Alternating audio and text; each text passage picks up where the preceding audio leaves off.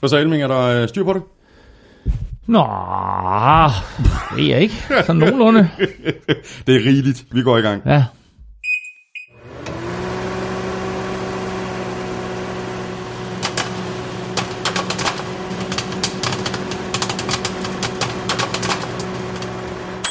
You play to win the game.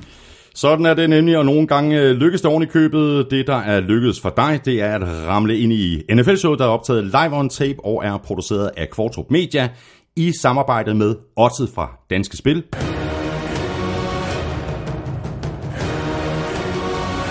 Og Tafel.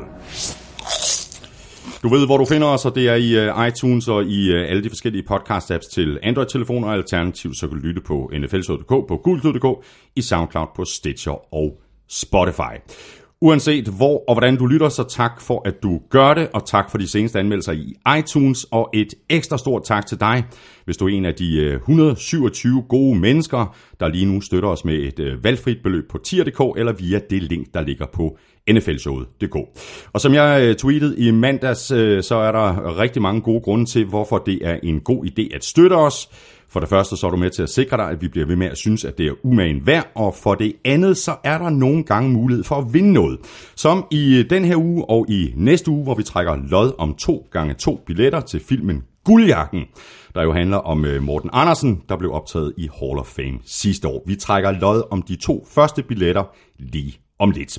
Derudover så er det, som det plejer at være, vi går kampene fra uge 9 igennem. Vi ser frem mod næste uge, og derudover så kan du glæde dig til ugen spiller for Tafel, Odset-quizzen fra Odset på Danske Spil, Spiltip fra Elming, Dick-quiz fra Armstrong, Fantasy med Korsmed, og så de sædvanlige Crazy Stats fra Willumsen.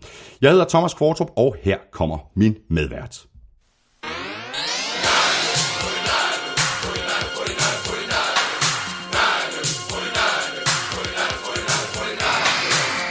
Ja, ja, ja, ja, ja. Elmin, du sidder med et skævt smil, jeg sidder med gåsehud på begge arme. Man skal tage de chancer, man får. Sådan. Og du har spændt mullerne, og det har du, fordi den nye quarterback, han hedder Nick Mullens. Yes! Og øh, det er jo øh, skønt for 49ers, at de nu endelig har fundet fremtidens quarterback.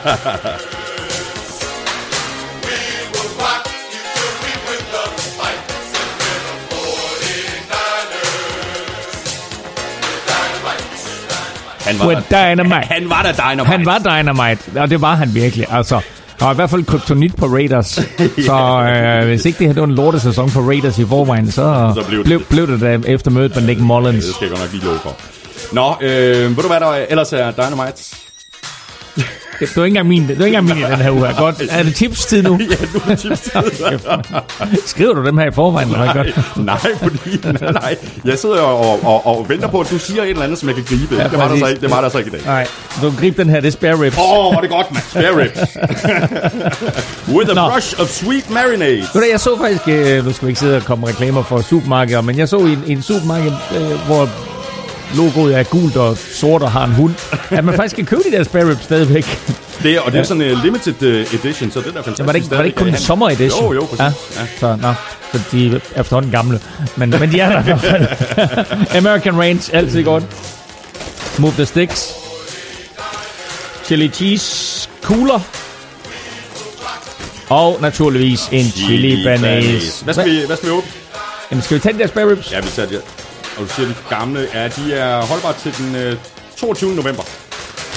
Så det, Det, det, det skal man nu. vi skal skynde os.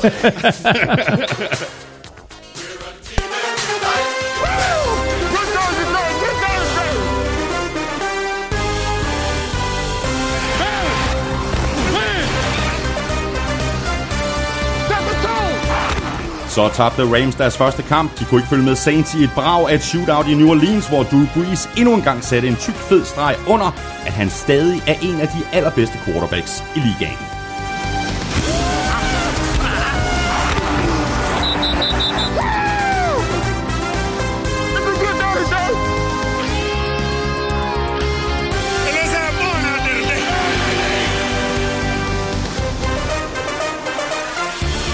Packers tabte et vigtigt skridt i NFC North med nederlaget til Patriots, der ser ud til endnu en gang at cruise mod slutspillet.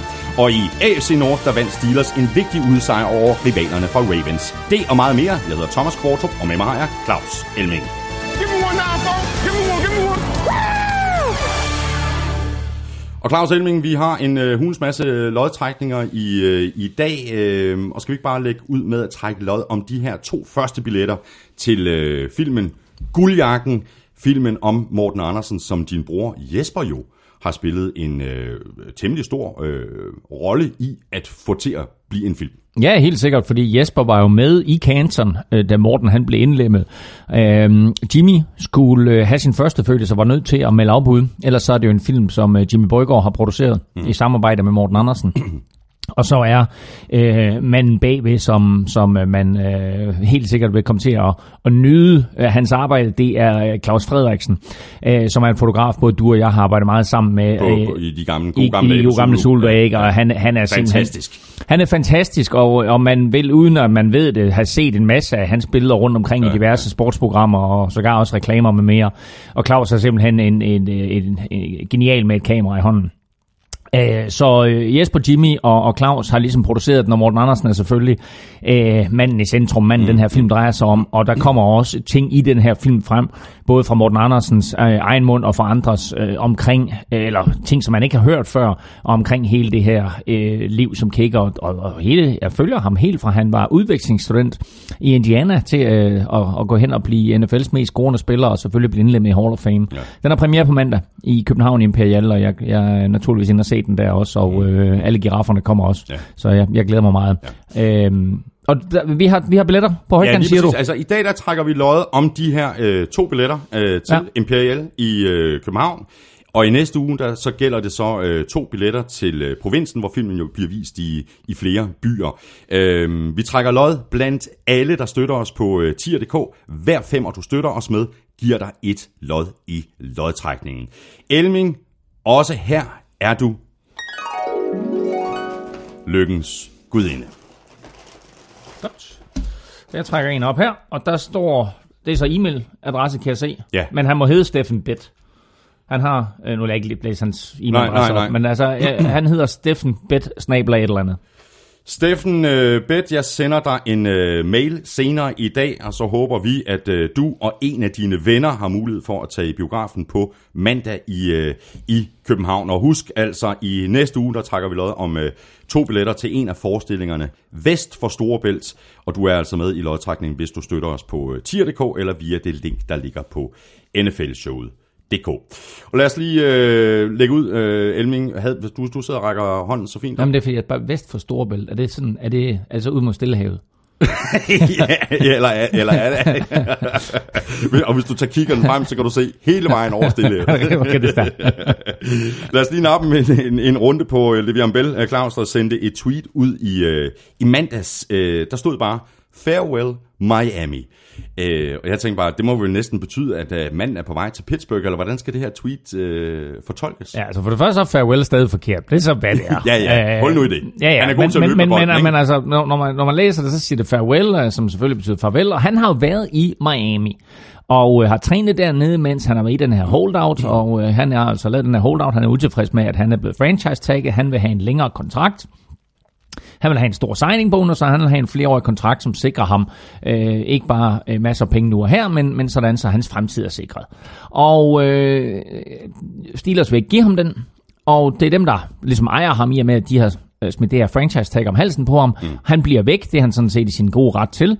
Øh, og øh, der er sådan en standoff her, hvor de ikke rigtig kan blive enige om, øh, hvem der skal trække sig først. Steelers trækker sig ikke. Le'Veon Bell er i den situation, at han er nødt til at trække sig øh, af flere årsager. Hvis han ikke er tilbage 13. november, så får han ikke lov til at spille øh, på noget tidspunkt i år. Og er han ikke tilbage, således han får seks kampe under bæltet i år, så mister han en sæson, og så kan Steelers rent faktisk franchise-tagge ham igen. Ja. Så derfor så skriver han nu, farewell Miami, nu forlader jeg Miami, og jeg vil da, det vil da undre mig, hvis den flyver, han sætter sig den ikke går til Pittsburgh. Ja, ikke? Men nu siger og skriver vi onsdag, og han har stadigvæk ikke, der er ikke Nej, nogen melding præcis, om, at nej, han er set i Pittsburgh. Det er Nej. ikke sådan, så der er en, en journalist, der har spottet Nej, ham i nej, lufthavnen eller noget nej. som helst. Så Le'Veon Bell er forsvundet. men, det, og, og, men det bliver rigtig spændende, når øh, Le'Veon Bell på et eller andet tidspunkt møder op øh, øh, i Pittsburgh.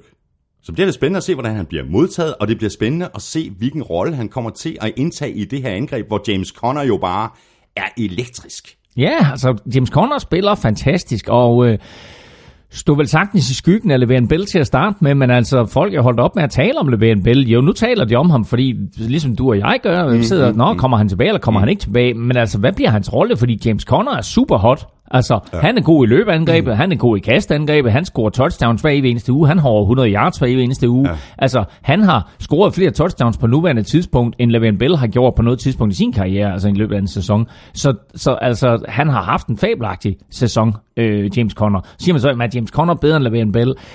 Nej, principielt er han jo nok ikke. Altså, det kunne være interessant at se, hvad Le'Veon Bell vil få ud af det bag den der offensive linje. Men James Conner har bare mm. taget den her chance her. Det har han virkelig. Og, og, og spillet sig ind som, ikke bare som starter, synes jeg, på Steelers mandskab, men sådan ind blandt de 5-10 bedste running backs ja, ja. i ligaen. Mm. Øh, så en, en virkelig, virkelig solid erstatning, de har der. Og også derfor, at altså, havde de nu overhovedet ikke kunne løbe bolden, og havde alt været lort, så kan det godt være, at de var øh, krøbet til patten, og så har sagt, hey, uh, Lev, ja, skal please, vi, skal please, vi give det en chance? please come back, ikke? Ja. Men altså, med den succes, som James Conner har haft, ja, så har Steelers haft alle kortene på hånden. Ja. Øhm, spørgsmålet er, om ikke øh, Jim Boyger han ville kunne løbe øh, positive yards bag den offensive linje. Nej. Nej, ikke Jim Boyger. Nej. Men vi kunne. Ja, altså, jeg kunne. en, der ikke øh, løber særlig meget rundt øh, mere lige nu, det er Sam Bradford. Han er blevet kottet i Cardinals. Så hvad nu Sam Bradford? Øh, er det nu, han trækker sig tilbage med sin, jeg ved ikke, er det 130 millioner dollar, han har scoret på sin, sin karriere? Øhm, eller øh, er der andre klubber, der måske tager et kig på Sam Bradford og siger, hmm, det kan da måske være meget interessant at lad os se, hvad, hvad han har tilbage. Øh, Jaguars for eksempel. Jamen altså, ja, altså det var da en mulighed, men altså man skal også lægge mærke til, at øh, selvom han er blevet kortet af, af Cardinals, så har han jo stadigvæk den her kæmpe kontrakt hængende over hovedet. Så øh, godt nok har de betalt hans, hans øh, signing bonus og så videre, men der er stadigvæk øh, nogle penge, som skal betales, og jeg tror ikke, at der er noget hold, der lige nu er villige til Nej. at hive Sam Bradford ind. Måske Buffalo Bills, og så gør ham til bryggeknappe derop, men så skal Sam Bradford også lige øh, tænke sig om, og så sige, okay, altså, jeg har tjent de her ufattelig mange penge. Øh, han har tjent i sin karriere, øh, ja, det er omkring, altså det nærmer sig en milliard kroner. Altså det er sådan et helt vanvittigt beløb, ikke? Og når man så tænker på, hvor lidt han i virkeligheden har spillet. Han har ikke spillet i en eneste slutspilskamp. Nej. Ikke en eneste slutspilskamp har han spillet. Jamen, det er også, og, nej, og, men altså, det, det vilde det hele, han har været meget skadet, og da han kom ind for Rams, der var han også bag en poverlinje, som tillod, at han, han blev sækket et hav af gange. Mm. Øhm, når han har været frisk, og når han har haft en linje foran sig, så har han jo faktisk været en rigtig, rigtig solid quarterback. Og noget af det, jeg altid var imponeret over Sam Bradford, det var hans touch på de dybe bolde. Mm. Altså virkelig, virkelig imponerende at se den dybe bold, han kaster. Mm. Han spillede også godt i Vikings, selvom han ikke stod bag ved en god linje der heller.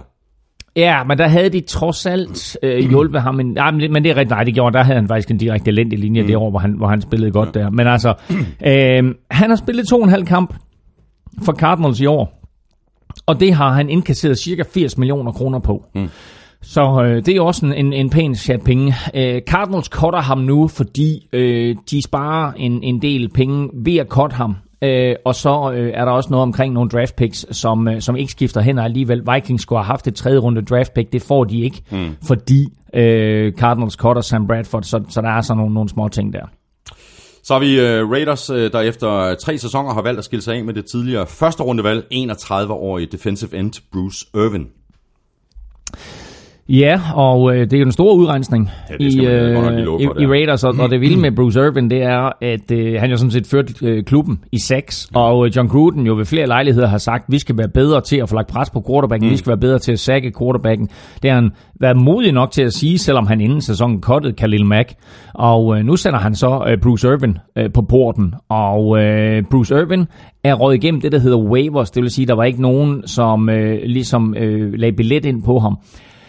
Og dermed så er han fri til at signe med, med hvem mm, han mm. vil. Så må ikke Bruce Irvin, han får en kontrakt nu her øh, inden for en overskuelig fremtid, og kommer på et mandskab, måske endda et mandskab, som har en realistisk chance for at komme i slutspillet, ja. og som føler, okay, vi har behov for et eller andet her. Øh, jeg kunne faktisk, altså, jeg kunne faktisk godt se ham få en rolle hos Rams. Øh, de leder efter pass rush og har lige hævet ja, Dante ja, Fowler ja, ind, ja. og kan de få Bruce Irvin til en rimelig penge, så, og det, og det, og det kan de. Så, så, kunne, så kunne de ja. godt, øh, så kunne de godt opgradere ja, deres ja. pass forsvar eller pass rush med ja, ham. Ja. det er værd lige at holde øje med, med ham, og så se, om han lander i, øh, i LA. Øh, Patriots har jo også skrevet kontrakt med en anden tidligere Raiders-spiller, nemlig øh, Raiders øh, tidligere andet rundevalg, Obi Melifonwu. Øh, den 24-årige safety, han blev øh, fritstillet af Raiders i oktober, og han øh, er altså råd på holdet i New England nu. Yes, og øh, han var faktisk tidligere holdkammerat med Andreas Knappe øh, på college-niveau, og øh, øh, blev hypet øh, inden draften øh, for i år, nej sidste år var det jo, og øh, bliver draftet i anden runde. Mm. øh, men igen, der kommer Gruden så ind, og øh, kan slet ikke lide øh, det, han ser der, og, og øh, hvad den tidligere øh, stab har valgt at drafte, øh, om det så var Reggie McKenzie, eller det var Jack Del Rio, eller hvem det var, som, som, som øh, tog den beslutning omkring at drafte ham. Det var sådan set lidt lige meget, han skilte sig altså af med, med Melifonwu inden sæsonen. Og nu har Raiders, øh, undskyld, Patriots, så valgt at, øh, at tage en chance på ham, og se om de kan opgradere deres kasteforsvar ved at hive ham ind. Mm.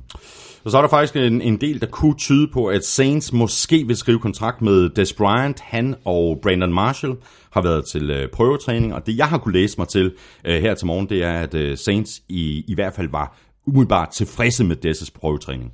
Jamen altså, øh, ifølge flere rapporter, så har, var han til træning og øh, forlod holdet uden en kontrakt, men hans agent og Saints-organisationen øh, arbejder på at konstruere en kontrakt, mm. og øh, det bliver jo ganske, ganske interessant, fordi man kan sige, øh, Saints har lige nu selvfølgelig Michael Thomas, som er absolut en af de, de bedste receiver, måske den bedste ja, i NFL ja, lige nu.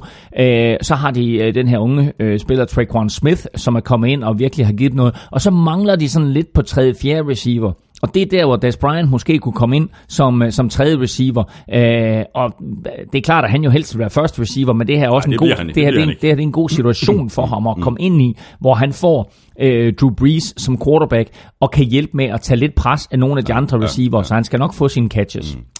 Og så har vi selvfølgelig en øh, masse skader. Øh, ikke nogen alvorlige til de helt store navne. AJ Green er dog ude i øh, to uger med en tosskade. Øh, han slipper for, øh, for operation. Og det er vigtigt. Øh, der, det var frygtet, at han blev lukket ned for sæsonen AJ Green, men øh, gode nyheder er, at han ikke skal opereres, og øh, dårlige nyheder er, at han er ude i hvert fald øh, de to næste kampe. Ja. Og Bengals har ikke noget nemt program resten af sæsonen her, så de har brug for, for alle de sejre, de kan, også i og med, at, at de ligger i division med Steelers. øh, og vel næppe øh, vel næppe får en, en wildcard-plads. De kan godt spille sig til en wildcard-plads, men altså, de har, jeg synes, de har et godt hold, øh, Bengals, som øh, måske lige er et par spillere fra at være blandt de allerbedste. Men øh, hiver man AJ Green væk fra det hold, så fjerner du altså endnu en, et stort våben, for Andy Dalton har jo allerede mistet Titan Tyler ja, Eifert, ja. Øh, så der er ikke råd til, at øh, AJ Green han er ude ret meget mere end en eller to kampe. Og så har vi uh, Packers receiver, Geronimo Allison han, skal, øh, han skal faktisk opereres øh, for en skade i, i maven, øh, og det betyder så, at han øh, sidder ude i hvert fald 6 uger, og betyder så nok samtidig, at han ryger på injured reserve. Ja, det gør det nok, og øh, altså nu har Packers tabt de to sidste uger, og det betyder også, at øh, de ligger i en situation nu, hvor de efter otte kampe har vundet tre, tabt fire og spillet en enkelt uafgjort. Øh, slutspillet er ikke en umulighed, men det er jo ikke fordi, de har verdens nemmeste program tilbage. De har Bears, og de har Vikings inden for divisionen, og de har andre kampe. Øh, men altså, går de, går de 6 og 2, eller ja, de skal nok gå 6 og 2 for, for at komme ja, i slutspillet, ja. øh, som minimum. Øh, så, så er der da en chance for, at han kan komme tilbage, men altså, som jeg ser det lige nu, så er Packers i rigtig, rigtig stor risiko for at, at misse slutspillet, og gør de det, så er det klart, så er Jordan Mallison sæson forbi. Ja. Redskins var jo hårdt øh, ramt af skader sidste år. Det fortsætter i år. Øh, hele tre spillere ude for resten af sæsonen. Paul Richardson, øh, Brandon Scherf, og så kan jeg ikke huske, hvem den sidste er. Ja, det er altså guard. Øh, ja, jeg kan ikke huske, ja. hvad hedder. Øh, men der er i hvert fald tre, der, der er røget ud her efter, efter week 9. Ja, altså to offensive linemen ryger ud for sæsonen øh, i, i, i kampen her mod Steelers, og så, øh, eller ikke mod Steelers, øh, hvem var de tabt til Redskins? Det var Falcons. Øh, og, så, og så Paul Richardson også, så de mister altså tre starter mm. i den her kamp, og øh, normalt så bliver et hold ramt af skader en enkelt sæson, og så det næste år, så er det et andet hold, men altså Redskins har haft et par uheldige sæsoner her, og det her, det hjælper jo ikke deres chancer. Adrian Peterson har spillet virkelig godt bag den her linje, men Brandon Scherf er en af ligaens absolut bedste offensive linemen, og, og uden ham, der er det altså en, et kæmpe slag imod den her offensive linje, og imod Adrian Petersons muligheder, og dermed også imod hele Washington Redskins ja, ja. angrebmuligheder, fordi Alex Smith, som vi talte om i sidste uge også, ikke øh, tager chancer ned ad banen, og øh, ikke virker komfortabel i at tage chancer ned ad banen, og dermed så er det her Redskins angreb altså blevet bygget om, om, om op omkring evnen til at løbe bolden med Adrian ja, Peterson. Ja. Og så er der øh, godt nyt til øh, Chargers fans, øh, i hvert fald potentielt øh, tight end øh, Hunter Henry, har nemlig en chance for at gøre comeback allerede i år. Han rev det forreste korsbånd over i, øh, i knæet i, øh, tilbage i, i maj, og ifølge ESPN, der kan han være skadesfri allerede i løbet af december. Og, øh, og med tanke på, at Chargers meget vel kan komme med i slutspillet, så er det da fantastiske nyheder for Chargers og for Philip Rivers ikke mindst. Altså Chargers er de hold, der historisk set altid har været ramt af nogle voldsomme skader, og det er jo sjældent, at et hold går fri, men det er ligesom om, at Chargers bare har været uheldige år efter år. Øh, I år har de faktisk været forholdsvis skadesfri. Altså Hunter Henry er den ene, øh, og så Joey Bosa er den anden, og Joey Bosa kommer med stor sandsynlighed tilbage til den kommende weekend. Nu har vi efterhånden sagt det et par uger, jeg ja, havde også troet, ja. at han var der i sidste weekend, men han kommer med stor sandsynlighed tilbage til den kommende spillerunde. Og øh, Hunter Henry, korsbåndsskade, maj måned, altså jeg skal se det, før jeg tror det. Mm. Øh, så det vil være dumt af dem i hvert fald, synes jeg, at aktivere ham i december de kommer i slutspil, det kan der næsten ikke være nogen tvivl om. Så kan de nå ligesom at give ham lidt træning, spille ham ind, øh, give ham nogle reps til træning, så øh, vil jeg mene, at, at øh, de kan aktivere ham til slutspillet, men jeg vil, jeg vil passe på med at gøre det før. Ja. Og så har vi øh, to spørgsmål, der handler øh, om det samme, øh, samme nemlig øh, optempo-angreb og øh, no-huddle. Spørgsmålene kommer fra Mads Gøtler, der spørger ind til Sean McVays angreb i Rams, og Esben Hansen, der spørger ind til øh, Patriots og deres øh, no-huddle-angreb øh, øh, Sunday night mod øh, Packers. Som Esben noterer, så så Packers forsvaret helt øh, fladet ud, men hvorfor? Patriots øh, angreb havde jo heller ikke nogen pauser. Er det virkelig så meget hårdere at spille forsvar end angreb? Og Mads spørger, hvilke fordele og ulemper, der er ved at spille på, på den måde. Altså no-huddle, op-tempo. Ja, men altså, øh, no huddle, øh, altså forsvaret skal man lægge mærke til, at de jo hele tiden varierer, hvor mange øh, tunge drenge de har inde, hvor mange linebackers de har inde, hvor mange forsvarsbacks de har inde. Og hvis man så øh, siger, okay, jamen, vi starter på første down her med en øh, fuldstændig standard øh, 3-4 opstilling, det vil sige tre defensive linemen, fire linebackers og fire øh, safeties og cornerbacks, og så kommer angrebet ud, og så spreder de ud og begynder at, at kaste bolden øh, og fanger sådan set forsvaret på banen med, med 11 spillere, som de egentlig ikke ønsker at have på banen i den situation. Øh, sådan en, en standard 3-4 eller 4-3 er sådan noget, man bruger på første down, men du ønsker helst ikke på, lad os sige, 3 down og 7 og stille op i det. Der har du ofte 5 defensive backs og tit 6 øh, defensive backs inden, og så skifter du en linebacker eller en lineman ud, øh, mm-hmm. hvordan det nu hænger sammen. Så angrebet her, kommer ind og lægger pres på forsvaret. Angrebet har besluttet sig for, hvad er det for nogle plays, vi kører. Og der når forsvaret jo ikke at få nogle kommandoer ind fra, øh, altså øh, igennem hjelmen, men øh, kaptajnen inde på banen må ligesom vurdere, hvad er det helt mm. præcis, vi gør. Og angrebet kommer ind og finder ud af, okay, hvor er de svage led på det her, mm. og så udnytter de det hårdt og brutalt. Samtidig ser man faktisk nogle gange den situation, at angrebet jo kan nå at skifte spillere ind og ud, men det kan forsvaret ikke. Så du ser nogle gange, at angrebet faktisk roterer sådan, så der er en spiller, som løber ud på sidelinjen, så kommer der en ny en ind. Øh, det bliver mest brugt på, på high school og college niveau, men det kan også ses på, på NFL-niveau. Og så er der bare det her med, at når du agerer, som et angreb gør, så bruger du ikke helt så mange kræfter, mm. som du gør, når du reagerer. Og det er jo det, et forsvar gør. Så hele tiden, når du, sådan, du er på hælen og ikke helt ved, hvad kommer, så bruger du bare flere kræfter, mm. end du gør, når det, sådan, at det er dig, der dikterer tempoet og dikterer placene. Øh, og hvad, hvad, så var der et spørgsmål mere derinde? Mads Gøtler, der, der, der spørger, altså fordi øh, lige her nu, der lyder det jo mest som om, at der er fordel ved at køre det her med optempo, no-huddle angreb. Ja, ja. Hvilke ulemper er der øh, ved at køre, øh, køre den type angreb? Fordi øh, hvis det bare var så, så fedt, så gjorde øh, alle hold det jo hele tiden. Jo, altså så, så længe du får første down, så er det fedt. Men altså kommer du lige pludselig en, en tredje down og 8, og, øh, og du så ikke formår, eller tredje down og 2 for en sags skyld, så, så lige meget, hvis du ikke formår at konvertere det der, øh, så kommer du derfra, og så har du sådan ligesom sagt, okay, jamen, vi havde egentlig regnet med, at vi kunne køre bolden og ja, så videre, og så ja. går du sådan til for banen med sådan en dum følelse af, at det var, det var verdens hurtigste træer ud. Mm. Så det er sådan et spørgsmål om, at man dikterer tempoet, får nogle første downs, måske kommer til field goal eller forhåbentlig touchdown, og dermed også ligesom øh, slår øh, forsvaret i ansigtet og siger, ha, tag den, ikke? Ja, ja. Og hvis man så i stedet for at ryge ind i en træer ud, så sådan lidt, ja, så okay, det lidt okay, dumt ud. Okay, det var dumt. Ja. Men altså, det er, jo, det, det er jo heller ikke alle angreb, alle hold, alle quarterbacks, øh, der er i stand til at køre et no-huddle øh, angreb øh, lige godt. Altså, det stiller jo også nogle krav til quarterbacken. Jo, det gør det helt sikkert. Og så, øh, altså, øh, jeg vil sige det på den måde, at alle hold selvfølgelig træner det. Alle hold har jo en eller anden form for no-huddle. Alle hold har det, man kalder two-minute angreb.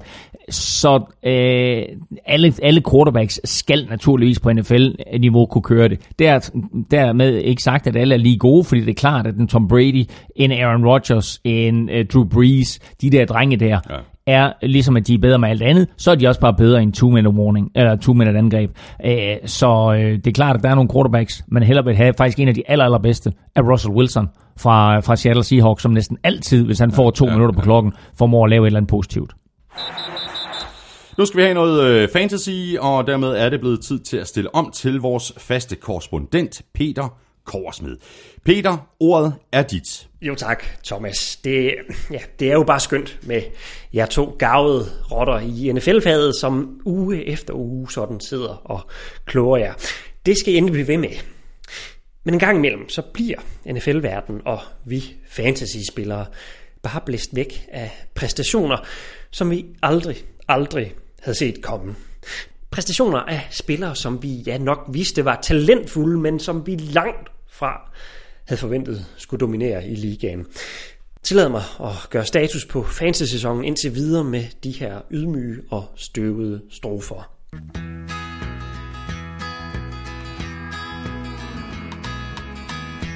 Næsten fremme slutspil Mange år med Brady Han har jo virket hidtil men en ny knægt er bedre end Cassis, Gurley og Kamara. For baghjul selv Drew Brees, lad os gå. Pat Mahomes føres hjem med trofæet. Vores veje, Mads medgang. Batman Holmes lad os gå. Kansas City Søvn var før, men en fin ung kube En eksplosion jo anfører Hans kanoner større end din mors. Det gav ikke mening, men det gør ikke spor. Lad os gå. Pat Mahomes føres hjem med trofæ. Vores veje Masser med gang Pat Mahomes Lad os gå. Lad os gå Pat Mahomes Før os hjem. Med trofæ Vores veje Masser med gang Pat Mahomes Lad os gå. Oh, Ja, kære Thomas og alle andre danske fantasy-spillere. Er I stødt på kilden til evige fantasy-point i form af andenårsspilleren Pat Mahomes, så er der ikke andet end at sige, buckle op og nyd togtet på vej frem mod slutspillet.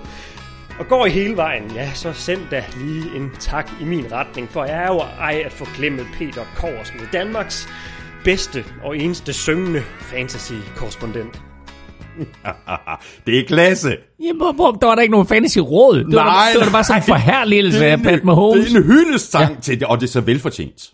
Og hvem var, hvem var hende, der sang med? Det er fru fantasy-korrespondent. Er det det? Ja. Nå, Jamen, det er, der, er jo, der er jo et hit. Der er et hit mere der. Endnu et hit. Ja, vi skal udgive en juleserie. det skal vi. Ja, men jeg, jeg, jeg uploader alle sangene på ja. et eller andet tidspunkt. Et eller andet. Så må vi se, om Det har du lovet i fire år. Ja, nej, nej. Jamen, øh, følg øh, Kåre Smed på Twitter på Snabel Kåre Smed. Jeg ved ikke, om man også kan følge øh, fruen på Twitter. Øh, hvis man kunne, så gjorde man det. Naturligvis.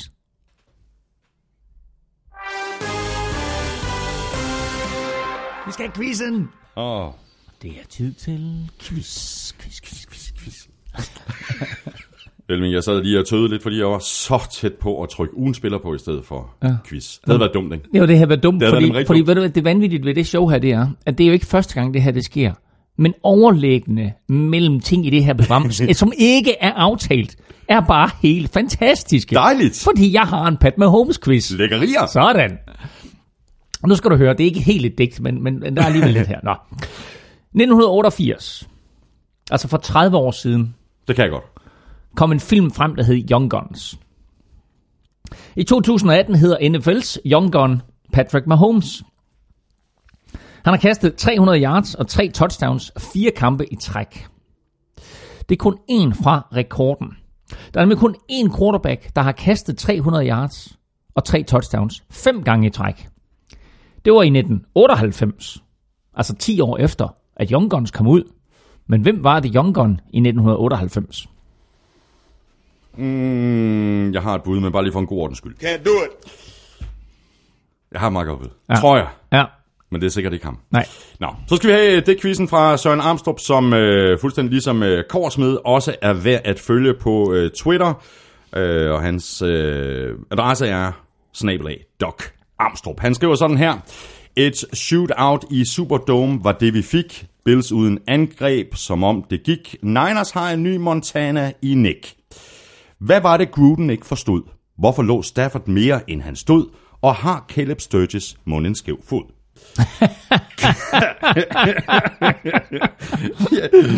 Ja, det går meget godt spørgsmål. Ja. Goff og Breeze gav os 80, da der var mest, men i hvilken kamp har vi nogensinde fået flest?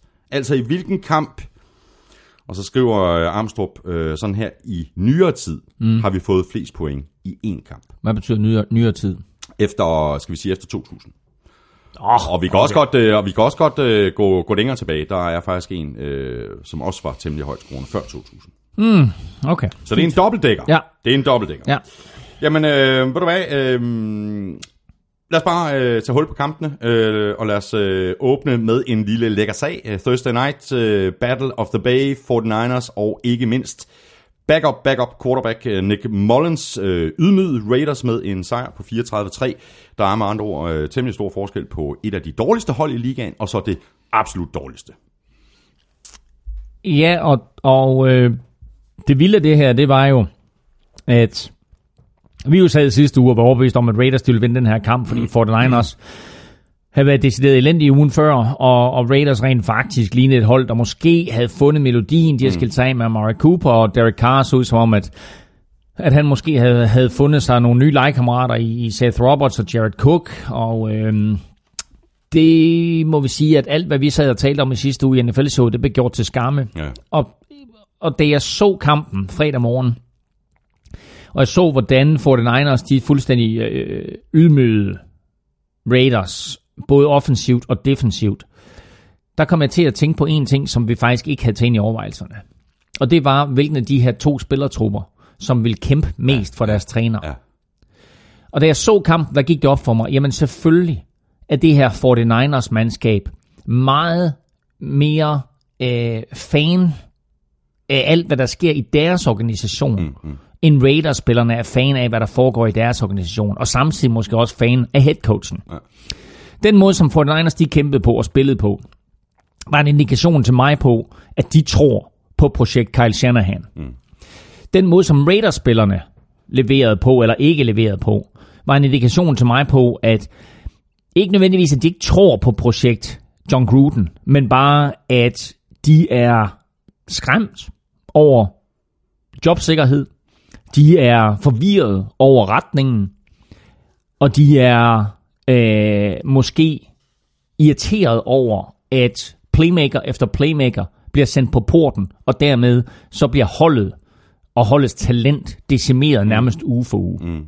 Og så virkede det faktisk som om øh, i, ja, i anden halvleg, at øh, det virkede nærmest som om, at de, Ja. at de mere eller mindre resignerede og gav op øh, på, på forsvaret. Og jeg er så glad for, at du pointerer det der. Fordi der var flere spil, hvor jeg så spillere, som ellers på papiret er dygtige spillere, løbe for halv kraft. Ja.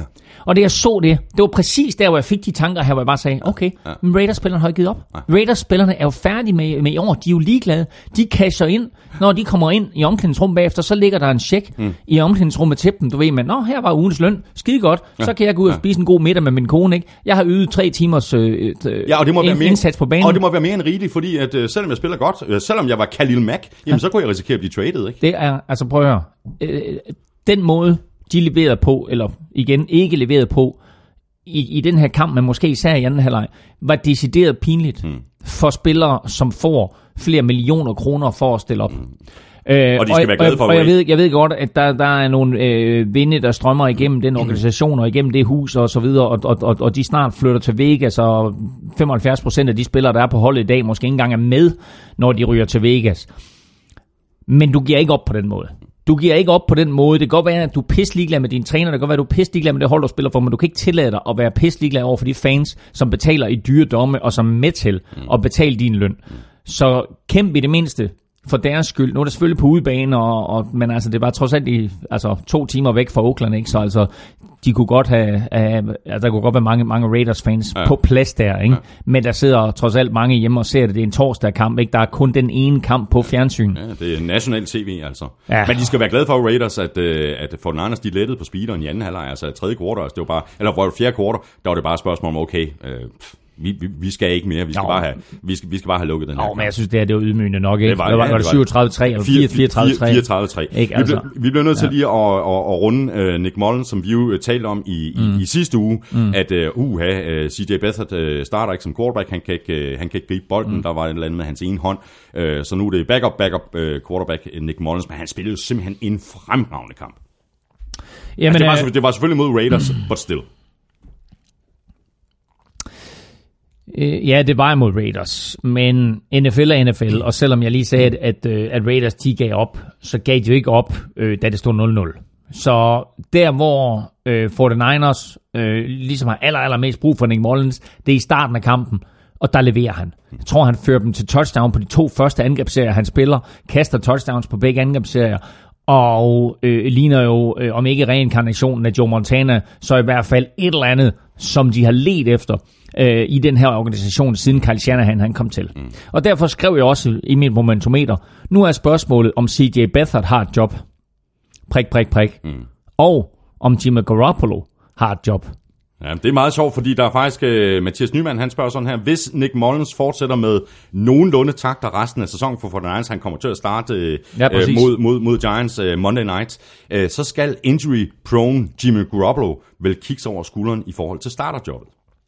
Altså, øh, nu starter Nick Mullins, og dermed øh, kunne jeg godt forestille mig, at CJ Beathard får svært ved at spille sig tilbage i år. Men mindre Nick Mullins, han bummer den fuldstændig. Mm. Nu, spiller, nu får han jo også en dejlig start, Nick Mullins. Ikke? Han spiller med Raiders i kamp 1, og han spiller mod Giants i kamp 2.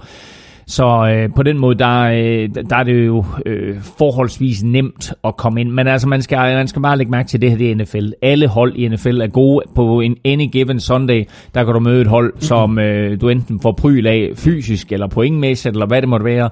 Og bare fordi det er sådan, at det hedder Giants, og Giants på nuværende tidspunkt kun har vundet en enkelt kamp, ligesom Raiders har, så er det her ikke nogen nem kamp. Han kan godt gå hen og få ørerne i maskinen, både, både hvad angår altså det fysiske pryl, men også øh, at kaste interceptions eller lave fejl. Ikke? Nu kommer han ind, har fået en masse selvtillid. Er i den heldige situation, synes jeg, at han jo har en af de største quarterback-guruer i form af Kyle Shanahan ved sin side. Og den måde, Kyle Shanahan coachede ham på i den her Raiders-kamp, både op til kampen og under kampen, jeg tror jeg ikke, der er ret mange andre øh, trænere på det her niveau, der kunne have gjort med så ung en quarterback. Har selvfølgelig også groomet ham hele vejen igennem sæsonen og i preseason. Øhm, og, ja, og jeg læste gjort, faktisk, gjort jeg læste, ham klar til det ja, her. Ja. Jeg læste faktisk et sted, at øh, altså internt fra organisationen øh, i 49ers, der siger man, at der er ikke nogen, der kender det her, bed, øh, det her angreb bedre end Nick Mullins, altså ud over Kyle Shanahan selv. Det bekymrer mig da på Jimmy Garoppolo's vegne. Ja, men øh, der er meget at ja. bekymre sig over ja. i, i forhold men altså på den anden til, side, til Garoppolo. Ikke? På, altså. på den anden side, altså han har jo været der i, i de her to år, hvor Kyle Shanahan har været der. Han er undrafted free agent, og måske netop fordi du er undrafted free agent, så kommer du ind, du ved, og så siger du, okay, jeg skal bare gøre alt, hvad jeg overhovedet ja. kan for, ja, ja. at jeg skal blive på det her hold. og nu her, der får han altså så chancen i spil u 9 i sin anden sæson og griber chancen og starter igen mod Giants. Øh, og så må vi vurdere igen, når, når vi taler sammen i næste uge omkring, hvordan Nick Mullins han spillede i den her kamp. Øh, til det der med 49ers Giants, der vil jeg bare sige, hele Monday Night-programmet er jo lagt på forhånd inden sæsonen. Det er jo en katastrofe. Mm. Altså, der er jo ikke, altså ESPN, som betaler millioner og millioner, ja, faktisk milliard, over en milliard dollars om året, for at få de her 16 Monday Night kampe plus det løse ikke? de får en kamp mellem 2 og 7 49ers og 2 og, eller 1 og 7 Ja. New York Giants. Ikke? Der er selvfølgelig masser af, af stjerner på Giants-holdet at holde øje med, men det er ikke en kamp, som kommer til at trække mange tilskuere. Åh, vent du bare, når, når, når det er rigtig godt for folk, at uh, Nick Mullins han starter som quarterback, mm. så skal du bare se, ja. Så sidder folk op. Jeg fik en uh, besked fra en sms fra en af vores uh, fælles venner uh, i går, Rasmus Skov. Ja. Uh, han skrev sådan her, i håbet om, at du vil svare på, uh, på, på, på de her ting, som han, uh, som han skrev i den her sms. Han skrev sådan her, det er let at overreagere efter en kamp, men som ydmyg 49ers-fan er det trods alt på sin plads at stille nogle kritiske spørgsmål til sejren over Raiders. Uh, der er rigtig mange uh, spørgsmål, uh, som, som Rasmus Okay. han stiller. Du får lige nogle af dem her. Ja. Hvem er nummer to efter Mullins på listen over bedste debutkamp nogensinde? Okay, øh, skal jeg svare på det her? Ja, ja. Nå, men ved du, ved du, jeg sad, jeg sad og så fodbold sammen med Rasmus i søndags, ikke? og han stiller jo de sygeste spørgsmål, og siger til ham, stop nu med de der spørgsmål der. Nå. Så får du dem her nu. Okay, ja. Hvem skal Garoppolo trades til? Hvor mange touchdowns slår Mullins Mannings rekord på 55 med i år? det er godt, det op nogle kritiske spørgsmål. Burde Hall of Fame karenstid sættes ned, så Mullins kan gå direkte i cancer? jeg, jeg svarede Rasmus i går, jeg var rigtig glad for, at han lige fik mig til at køre lidt ned med alle de her kritiske spørgsmål. Jeg var ellers helt at køre, op og køre over, over Mullins. Ja. Øhm, Fik du sagt, at han også har fået Niners fan? jeg fik sagt, at jeg også har fået Niners fan. Har vi mere til, øh, til den her kamp? Det har vi ikke haft. Nej, det er fint. Altså bare øh, hold øje med Nick Mullins. Han bliver, han bliver sjov at se, og jeg glæder mig faktisk til at se det her med, hvad sker der i det øjeblik, at ja, Garoppolo han kommer tilbage. Og hold øje med George Kittle. Vanvittig catch. Og, øh. og, og, og, ja, altså George Kittle. Ikke? Og, ja, og apropos det der med at give op, ikke? nu var vi sådan set færdige, men nu kommer jeg nødt til, ja. nødt til at sige det. George Kittle laver et fantastisk enhåndscatch, som han øh, er meget, meget tæt på at score på, bringer ham ned på 1 linjen og så scorer Fort Niners umiddelbart bagefter. Men det enhåndscatch er ind mellem tre Raiders forsvar. Og så kan man sige, et, Raiders forsvarerne her igen, øh, i stedet for at takle ham, så lader de ham løbe og så videre, ikke? Men to, og det var egentlig en, en, en øh, altså noget, jeg har bragt op senere i udsendelsen, fordi der er, nu har vi talt om de her nye regler, der er kommet ind i NFL i år.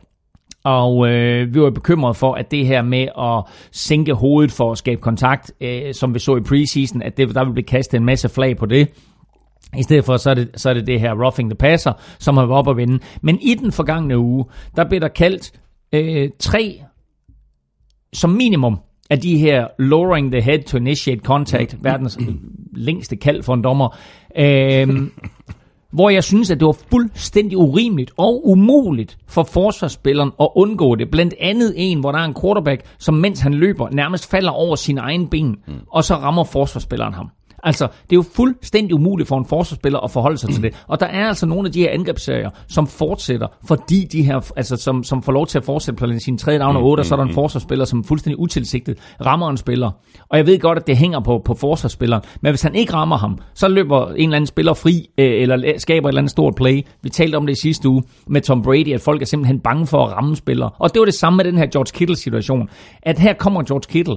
For 10 år siden, der er de der tre forsvarsspillere, de har knust George Kittle. De har knust ham. Nu her, der griber han bolden, og så er der ikke nogen af dem, der rører ham, og så løber han ned ad banen. Og så kan det være et, at Raiders de er i gang med at opgive, men to, det er også et spørgsmål om, at forsvarsspillere er blevet så frygtelig skræmt over de her regler. Hvad må jeg, hvad, hvad, hvad, hvad, hvad, hvad, hvad tror dommerne, de ser, når jeg rammer ham? Og det er over mig, fordi det tager altså et aspekt ud af spillet, som jeg altid har fundet fornøjeligt, nemlig den her brutalitet og den her uvidshed om, hvad sker der, hvis jeg rører den her bold? Ja. Ikke? Den, den form for skræmmefaktor skal eksistere i fodbold, for at det her spil det fungerer. Raiders, de er øh, 1 og 7. De spiller hjemme mod øh, Chargers. Øh, Niners, de er 2 og 7, og de spiller også hjemme, og det gør de altså, som sagt, øh, mod Giants Monday Night. Så videre til øh, Bears, der tog sig kærligt af Bills hjemme 41-9. Bears var overlegne, især på forsvaret, der genererede i alt fire turnovers, og alene i første halvleg, der blev øh, det til to defensive touchdowns, og Bears var endda uden Khalil Mack. Ja, de har valgt at spare Khalil Mack, men det var sådan set nogenlunde lige meget, fordi Bills de stillede op med Nathan Peterman som quarterback. Ja. Og øhm, Tre, Nathan, tre interceptions, den ene øh, en pick six. øh, ja, og øh, det, det jeg vil sige med det her, det var, at Nathan Peterman var ikke ene om at være elendig på det her Bills-mandskab. Fordi det kan godt være, at Nathan Peterman han var dårlig, og det vidste vi godt, at han ville være. Han er måske den dårligste quarterback, der nogensinde har fået lov til at starte i en NFL-kamp, og det inkluderer Bobby Højring. Øh, men, men det her Bills-mandskab, som jo til tider kan se rigtig godt ud, hvis de sådan, at de har lidt vind i sejlene, og hvis det er sådan, at de kommer foran, øh, fordi de har et, et, et stærkt forsvar.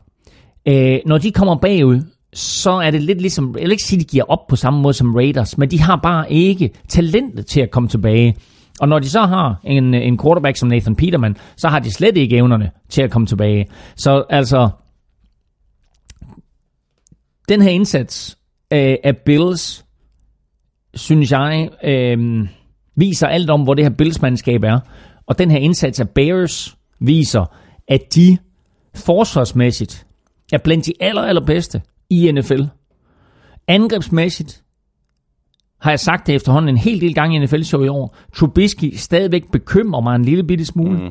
Der er stadigvæk nogle ting, hvor jeg stiller spørgsmålstegn ved hans evne til at tage beslutninger, og de beslutninger, han tager, og det er næste udførelsen af dem. Men vi har før set hold med gode angreb vinde Super Bowl med en middelmålig quarterback. Og det er der, hvor Bears de er lige nu. Bears med den her sejr fører NFC North. Og det var naturligvis glædeligt for dem, at Packers de går ud og taber i de to sidste spilleuger, fordi og, og, og Vikings jo stille og roligt ved at finde sig selv. Men lige nu ser NFC North ud til at blive et slag mellem Bears og Vikings. Mm. Og Bears ser bare rigtig, rigtig gode ud Ja, det gør lige nu. i, i særdeleshed på forsvaret. Og altså, men altså nu, nu, nu fører de divisionen, som du siger, men nu begynder det også at stramme til i, i deres schedule. Øh, forud, der venter tre divisionsopgør mod øh, Lions, og så Vikings og Lions igen. Og senere, der skal Bears øh, spille mod Rams, Packers og Vikings igen. Så det er ikke noget, altså det er ikke, det, det, den, den, den, den anden halvdel af sæsonen ser, ser ikke nem ud for Bears. Nej, altså selvfølgelig gør den ikke det, men det er så også her, hvor man kan sige, at du har haft den første halvdel til ligesom at finde ud af, hvad er din identitet? Og, og det her Bears-mandskabs identitet er spil hårdt og solidt forsvar, lad være med at lave fejl på angrebet. Og som sagt, det er der andre mandskaber, der har vundet med det. Har Ravens vundet med det, har Tampa Bay Buccaneers vundet med det. Der er andre mandskaber, Patriots for en skyld, har vundet med det i deres første Super Bowls. Så de har fundet identiteten her i løbet af deres første otte uger, og øh, de her nye head coaches, der er kommet ind rundt omkring, der må vi bare sige, at, at en af dem, der gør det bedst, hvis ikke den, den mand, der gør det bedst, er, er Matt Nagy, mm-hmm. som måske oversat den af de her nye head coaches, der har overtaget det hold med mest talent, især fordi det her forsvar var på plads, og så har de lige fået tilføjet et par spillere, ikke mindst Khalil Mack. De har beholdt deres defensive koordinator, Vic Fangio, som ja, har været med ja. til at bygge og coache det her forsvar. Så på den måde, der kommer Matt Nagy ind i en situation, hvor han egentlig skal fokusere på det, han er god til, nemlig den offensive side af bolden, og så skal han tage den her unge quarterback, som han jo vel og mærke ikke selv har draftet, men som Bears har investeret kraftigt i, for at sige, at det her det er fremtidens quarterback for os. Øh, nu, nu har han så Trubisky og gør godt, men det er ikke sikkert, at Nagy ligesom synes, at det her det er den bedste mand for mig. Nej. Men det er den mand, han har arbejdet med. Og han får en masse positive ting ud af Trubisky. Men der er bare nogle ting, som Trubisky gør, hvor Matt Nagy må... Øh, han, han gør det selvfølgelig ikke, så kameraerne fanger det, men han må stå og rive sig i håret, og så ja, tænke, ej, ja. nej, nej, nej, nej, det er ikke det, vi har talt om, unge nej, ven. Nej. Øh, men det her, det er et godt hold. Det er et rigtig, rigtig godt hold. Nu har de fundet en identitet i de første otte kampe, og nu, skal de, nu er jeg godt klar over, at nu møder de noget rigtig, rigtig giftig modstand i den sidste halvdel. Kan de komme herfra med fem sejre i den sidste halvdel, så, så er de i slutspil enten som vinder NFC North eller som wildcard-hold, og det vil være en succes for Matt Nagy uanset hvad. Og jeg har faktisk et øh, par pointer i forhold til Matt Nagy og Bears og, og Trubisky ikke mindst, men dem kan vi lige tage i øh, vores midseason special, som vi jo øh, optager senere i dag. Excelente trabajo. Yes. Bears, de er 5 og 3. De spiller hjemme mod uh, Lions. Uh, Bills, de er 2 og 7, og de skal et uh, lille smut til New York og spille mod Jets. Panthers de slog øh, Buccaneers hjemme med øh, 42-28, øh, og der var øh, knald på Panthers angreb i første halvleg, hvor der blev sat øh, 35 point på tavlen, og det gjorde der ikke mindst på grund af Christian McCaffrey, der havde en rigtig god kamp, 79 yards på 17 løb, og to touchdowns, plus 78 yards på fem grebne bolde. Vi så jo ligesom tegningen til Christian McCaffrey sidste år, mm. men jeg synes da virkelig, at han er slået igennem i år, ikke? Jo, det er han, og de forstår også at, at benytte ham, og faktisk så benytter de ham jo mere som løbende running back, end de gjorde sidste år. Sidste år, der var han jo sådan en spiller, som, som primært blev brugt øh, til at gribe bolde, men nu her, der er han jo blevet omdrejningspunktet øh, på det her Panthers-mandskab. Det er selvfølgelig stadigvæk Cam Newtons angreb, men den måde, som de formår at benytte Christian McCaffrey på, det er jo meget lige de her andre super playmakers, vi ser rundt omkring i ligaen. En, en Tevin Coleman, en uh, Tarek Cohen, uh, nogle af de her super hurtige receivers, som også løber reverses og så videre, fordi han gør det hele. Mm. Han uh, løber bolden op, uh, altså op igennem midten af den offensive linje, han løber bolden på ydersiden, han griber screens, han, han løber ud i ruter, han stiller op som receiver, han gør alt, Christian McCaffrey. Og som du husker tilbage på, så allerede da han var andenårsspiller, nej, passer ikke tredjeårsspiller i college, nej, sgu andenårsspiller i college, der så jeg ham. Mm. Øh, og, øh, og jeg kan huske, at jeg kom hjem, og jeg var så imponeret over Christian McCaffrey. Og så gik der jo så to år, inden han blev draftet. Øh, og så gik der lige et år, hvor han lige skulle finde ud af NFL, og Panthers mm, skulle mm. finde ud af, hvordan de benyttede ham. Men jeg tror, der var mange, der blev overrasket over, at han blev draftet så højt. Jeg mener, han blev draftet som 5 eller 7 af Panthers, så ret højt de draftede ja, ham. Ja. Men altså, det har da i den grad givet bonus her ja. øh, i år med, med Christian McCaffrey, som øh, en, en virkelig, virkelig super sjov spiller at se på uge efter uge. Mm. Søren Petersen øh, øh, skriver sådan her, overrasker det jer, at øh, Panthers præsterer sig godt set i lyset af, at de forud for sæsonen fik ny ejer, ny defensiv koordinator, ny offensiv koordinator og delvis ny GM. Marty Hernes mm. aftale blev gjort permanent, efter han blev indsat som øh, midlertidig GM i sidste sæson. Og hvem skal man tilskrive succesen? Øh, for, for, for mit eget vedkommende, mm. der kan jeg sige, at jeg er, jeg er temmelig overrasket over, at, øh, at, øh, at de ser så stærke ud, at Cam Newton ser så stærk ud. Øh, jeg ved ikke, hvad man skal tilskrive æren, men øh, rent angrebsmæssigt, så, så må jeg bare let på hatten for North Turner. Ja, præcis. Altså uh, North Turner og uh, hans søn, som er, er kommet ind der og ligesom deler ansvaret for, for den her offensiv konstruktion, uh, skal have en stor del af æren. Vi må også tage hatten af for Riverboat Ron, som, uh, mm. som jo stadigvæk er head coach og, og til tider har været meget udskilt, men som uh, jo uh, holder øje med den defensive side af fodbolden og har gjort uh, flere af de her defensive koordinatorer, han har haft inden til head coaches rundt omkring i NFL. Senest Steve Wilkes, som jo nu er blevet head coach i Cardinals. Så de her defensive koordinatorer, der kommer ind og lidt bliver coachet i trænerjobbet mm. øh, Aaron Rivera, øh, bliver bare rigtig, rigtig dygtig. Og Ron Rivera er jo tidligere Super Bowl-vinder med Chicago Bears fra det her berygte og berømte Super Bowl øh, øh fra 1985, altså ja, 1985 ja. udgaven af Chicago Bears, ikke Super Bowl 20.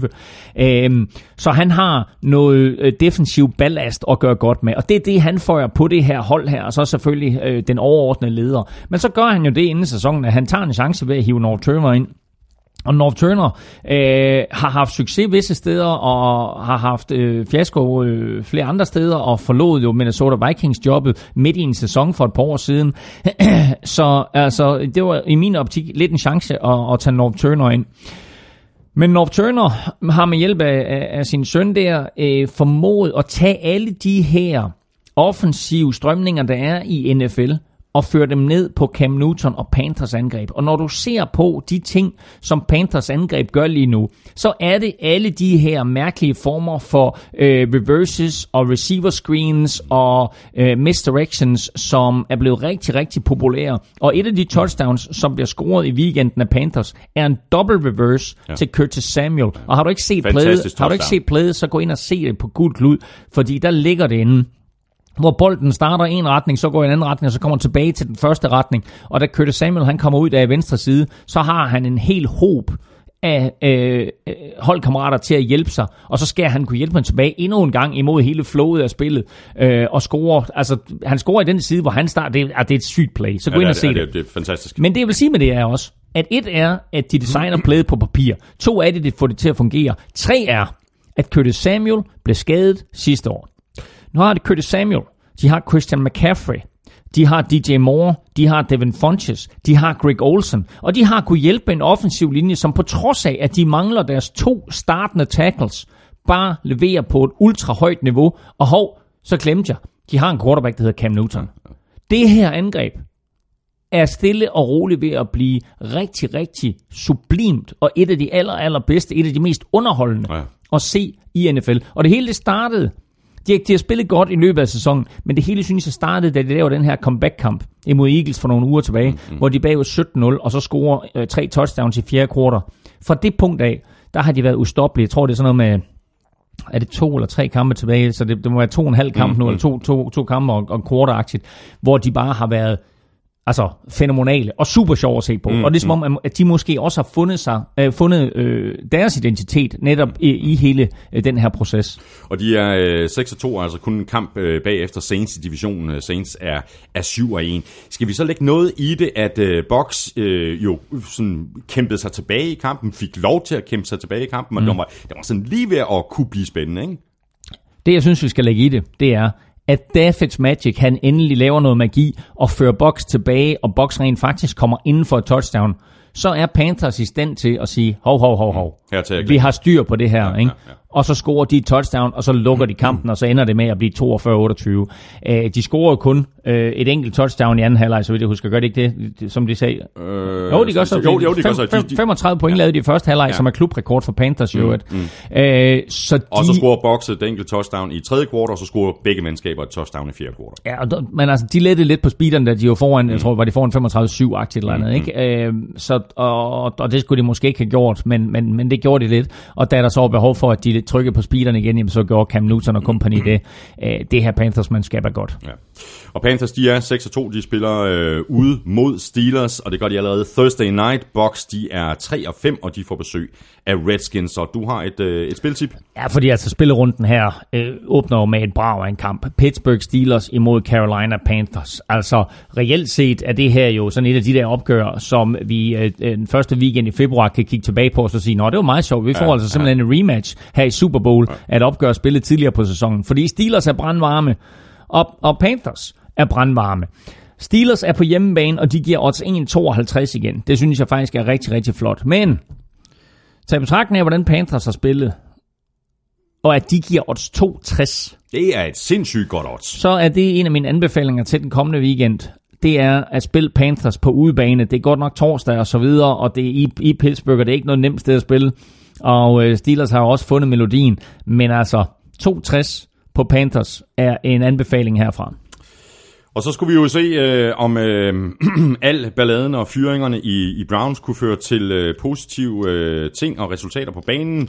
Det så måske en, en lille smule bedre ud, øh, men den nye øh, midlertidige head coach Greg Williams, han kunne da i hvert fald stå og se på, mens øh, det her Chiefs angreb udnyttede hullerne i Browns secondary og lavede det ene store spil efter det andet på 50, 40, 25, 25, 23, 21 og 19 yards alene i første halvleg.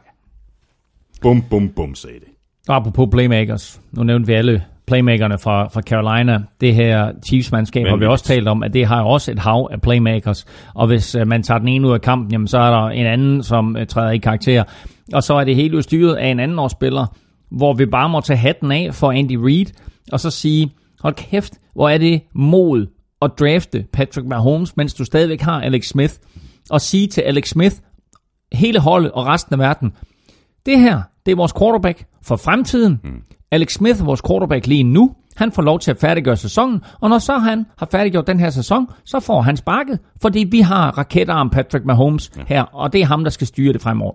Og det er jo Andy Reid, synes jeg, som jeg, for mange år siden, da vi lavede NFL på Zulu, der jokede vi lidt med, at Andy Reid, han var verdens mest konservative coach. Og øh, på fjerde down og en, uanset om det var på modstanders 30 så pondede han. Det er slut.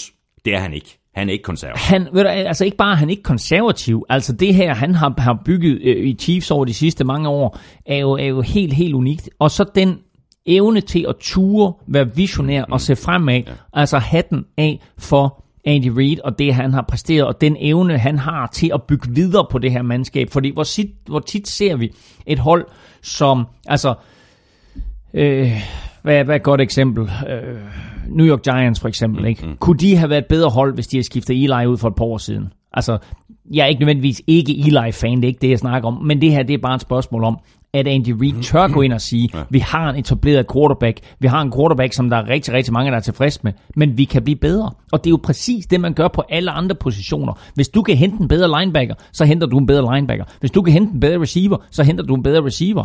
Hvorfor skulle man ikke kunne gøre det også på quarterback-positionen. Men det er der bare så få klubber, der tør. Han turde. Han traded op for at få fat i Mahomes. Det var ikke sådan, at han sagde, Nå, okay, ja, vi har en quarterback. Hvis Patrick Mahomes han ryger, så ryger han. Han ville have Patrick Mahomes. Han traded op. Han gjorde aktivt et valg for at få Patrick Mahomes hentet til klubben. Og det giver bonus lige nu. Mm. Vanvittige øh, tal øh, overalt øh, på det her angreb, øh, øh, Claus. Øh, jeg kan, jeg kan ikke lade være med at lige at, at, at notere det. Kareem Hunt, øh, 19 gange rørt han bolden, 141 yards, to touchdowns på jorden og et i luften. Prøv lige at stoppe ham. Øh, prøv lige at stoppe det her angreb. Travis Kelsey, ni grebne bolde for 99 yards og to touchdowns. Og så har du Patrick Mahomes, 375 yards og tre touchdowns. Øh, øh, øh dermed øh, over 300 yards, otte kampe i træk. Øh, længste streak i en, i, i, en, i en enkelt sæson. Øh, det er vanvittigt. Det er vanvittigt, og han er i gang med at, at, at slå samtlige rekorder, der er for Chiefs. Chiefs har faktisk aldrig sådan rigtigt haft super quarterbacks. Øhm, de har haft sådan masser af stabile quarterbacks, men de har ikke haft nogen af de her super quarterbacks, heller ikke den her nye tidsalder som vi har været inde i, hvor, hvor, hvor quarterbacks så er, øh, standarden pludselig er 4.000 yards eller 4.500 yards. Og dermed så er rekorden for flest kastede touchdowns i Chiefs på 30. Og den er sat af gode gamle legendariske Len Dawson, som øh, blev Super Bowl MVP i Super Bowl 4. Så altså, det er så lang tid, vi skal tilbage for at, at finde manden, der holder touchdown-rekorden for Chiefs. Den 30. Patrick Mahomes har her ni kampe inde i sæsonen kastet 29. Ikke? Så næste kamp, der, der bliver han legendarisk allerede og historisk i Chiefs sammenhæng, når han kaster touchdown 30 og 31. HK, det, jo, ja, nej, nej, nej, nej. Det eneste, jeg vil sige, det var bare lige, øh, Kareem Hunt er i gang med en helt, helt unik sæson. Han startede sidste år som lyn og torden. Vi sagde inden sidste år, der var en af vores anbefalinger faktisk til, på, på de her spiltip på danske spil, at, øh, at Kareem Hunt kunne gå hen og blive Rookie of the Year. Og det skulle han være blevet. Og det skulle han faktisk være blevet. Det blev han så ikke. Og jeg havde penge på ham. Jeg havde mange penge. Ja, præcis. Og man kunne have vundet mange penge. Jeg tror, exactly. det var noget 18 eller 21, ja, eller hvad ja, det var. Ja. Men det er også lige meget. Men øh, han gik i stå midt i sidste sæson. Han er ikke gået i stå endnu. Og går han ikke i stå i år, og fortsætter det her angreb med at være lige så eksplosivt og lige så uforudsigeligt, så er Kareem Hunt jo også en spiller, som man er nødt til at tage betragtning som offensive player of the year. Ikke nødvendigvis MVP, fordi der kommer han ikke til at blande sig. Men hold kæft, hvor er han vigtig for det her angreb. Ja, det og hvor leverer han bare hver evig eneste uge et eller andet højdepunkt. I den her uge et 50-yard catch på en screen til touchdown. Sidste uge, der hopper han hen over en spiller. Ikke? Altså, det, han er jo sindssyg. Ja, det er han. HK øh, Vittinghus øh, skriver sådan her. Ah, håndbold, håndboldspilleren, ja, hvad kalder ham? Badmintonspilleren. Han skriver sådan her, ganske kort tweet. Sjov lille statistik. Chiefs 9 og 0 i lodtrækningen i år. Altså når øh, der bliver trukket lod. Hvem, hvem starter med bolden? Nå, ja. De har vundet øh, samtlige lodtrækninger. Nå, det er interessant. Ja, det er meget sjovt. Okay, lille, ja. stats. Så der, okay, har de også, ja. der har de også medvind. Øh, Browns bare lige ganske kort. Øh, ny offensiv koordinator, øh, Freddie Kitchen. Det virker som om, han havde sådan en forholdsvis øh, klar strategi øh, forud for den her kamp. Lange angrebsserier for at holde Chiefs angreb væk fra banen. Hurtige kast fra Baker Mayfield øh, lykkedes faktisk i, i begyndelsen af kampen med en angrebsserie på 75 yards, der tog øh, 7 minutter af klokken. Så har vi så bare et, øh, et problem. Altså snart Chiefs de får bolden, så siger det dup, dup, dup, ja. touchdown. Ja. Men, men, men, men jeg synes, at det der skete i den her kamp, øh, set med Browns øjne, det var, øh, Baker Mayfield spillede med mere selvtillid Baker Mayfield fik nogle, øh, nogle helt klare ting, han skulle kigge efter og leverede faktisk, synes jeg, på et, et respektabelt niveau. Han var op imod overmagten, men han var jo faktisk på et tidspunkt ved at bringe øh, Browns en lille bitte smule tilbage i den her kamp. Mm. Så satte Chiefs så bare tempo på igen, og så var det afgjort. Men det var positivt at se, at de flyttede bolden. Det var positivt at se, at Baker Mayfield lavede nogle checkdowns til Duke Johnson. Det var positivt at se, at han ramte en Joku. Der var mange positive aspekter for Baker Mayfield. Og det var vigtigt for en ung quarterback, for de her unge quarterbacks, som er kommet ind i ligaen i år, de har alle sammen haft det svært. De startede nogle af dem rigtig, rigtig solidt, og så er det faldet, faldet fra hinanden derefter, ikke? og så er der andre, der bare har haft det svært hele vejen igennem. Men det her, det var vigtigt for Baker Mayfield, at han fik et offensivt system ind omkring sig, og fik, og det, at rygterne var jo også, at han jo ikke lige frem har, har øh, siddet og grædt snot derhjemme over, at Hugh Jackson og Todd Haley blev fyret. Nej, nej. Øh, så han var glad for, at der skete en udskiftning her, og nu er spørgsmålet så, hvad der kommer til at ske øh, fremadrettet for ham, øh, om, om en af hans tidligere coaches fra Oklahoma bliver hentet ind som træner for, øh, for, øh, for Browns, enten som head coach eller koordinator. Men det her, det var positivt. Og så er det positivt også, nu kom øh, Korsmed jo ikke med nogen fantasy anbefalinger, men jeg vil komme med en her, og det er tjekke din liga, om Duke Johnson han er fri. Fordi det den her, endelig, endelig involveret. Han blev endelig involveret, og greb, greb, hvad, hvad greb han? 9 for 78, mener jeg det var. 9 uh, og, to, og, og, to touchdowns. Og to touchdowns ja. ikke? Så han var den her øh, eksplosive spiller, som vi ved, at Duke Johnson er i kastespillet. Ja, ja. Øh, men øh, ja, og løb en enkelt gang. Øh, men altså, øh, kastemæssigt er han lidt det, som James White er for Tom Brady. Ja. Øh, og altså, kan han score touchdown eller to hver uge, så er han jo værd at samle op på det fantasy hold. Sige ja til. Browns, de er 2-6-1, de får besøg af Falcons. Chiefs, de er 8-1, og de spiller hjemme mod øh, Cardinals, og så glæder jeg mig allerede til næste uges opgør, som Chiefs skal ud i. De skal nemlig spille mod Rams, og det kan da simpelthen kun blive en vanvittig kamp. En Mexico. En Mexico, exactly. Dolphins de vandt øh, hjemme over Jets med 13-6, og hvis man er en af de få, der rigtig godt kan lide punts, så var det en perfekt kamp. Men hold nu kæft, hvad skal vi udlede af kampen øh, sådan generelt? At, øh, hvad, hvad, hvad skal vi sige til den kamp? Vi skal jo sige til den kamp, at, øh, at det vi fik Er der ikke nogen af de to hold, der skal i playoffs? Ja, det skal du ikke sige. Altså, øh, Dolphins, ja, Dolphins kan godt, Dolphins, Dolphins kan godt komme derover. Ja. Vi, skal, vi skal udlede den kamp, at det er tid til nu, at Jets de øh, overvejer, hvordan de beskytter Sam Darnold bedst muligt. Ja. Fordi de har ikke omgivet ham med et løbeangreb, de har ikke omgivet ham med nogle våben, han kan kaste til, og et af de våben, han kunne kaste til, Terrell Pryor, ham sendte de på porten. Så de skal overveje lige nu, hvad de gør med Sam Darnold. Sam Darnold så rigtig, rigtig godt ud i spil U1, hvor han lammetævede Lions. Han så også godt ud i spil U2 og U3 for den sags skyld. Øhm, og så er det gået ned ad bakke derfra. Og det hænger selvfølgelig sammen med, at han ingen hjælp får. De beskytter ham ikke, Nej. og stille og roligt, når du så får tæv uge efter uge, ja. så får du både pillet selvtilliden ud af dig, og du får også pillet lidt men, af fysikken ud af dig. Ja, men det virker simpelthen også som om, at han bliver ved med at begå de samme fejl. Altså, det, det virker som om, at der simpelthen, han, han har problemer med at se banen. Der, der Nej, prøv at Thomas, der er ikke nogen, der løber sig fri. Der er ingen på det Jets-mandskab, der løber. Han har ingen at kaste Jamen, jeg er fuldstændig enig, men det virker som om, der er forsvarsspillere, han simpelthen ikke ser. Jamen prøv, altså nogle af de interceptions, han kaster, det er sådan... Jamen hvad fanden okay. skal han gøre? Skal, så, skal, skal han så bare kaste den ud over silden, og skal han blive sækket? Det er sgu da bedre, når jeg kaster ja, men, ja, selvfølgelig altså. er det bedre, men der er, der er ingen af hans øh, holdkammerater, ja, der løber sig fri. Enig. Der er ingenting i det enig. system, der gør, enig. at han har en chance.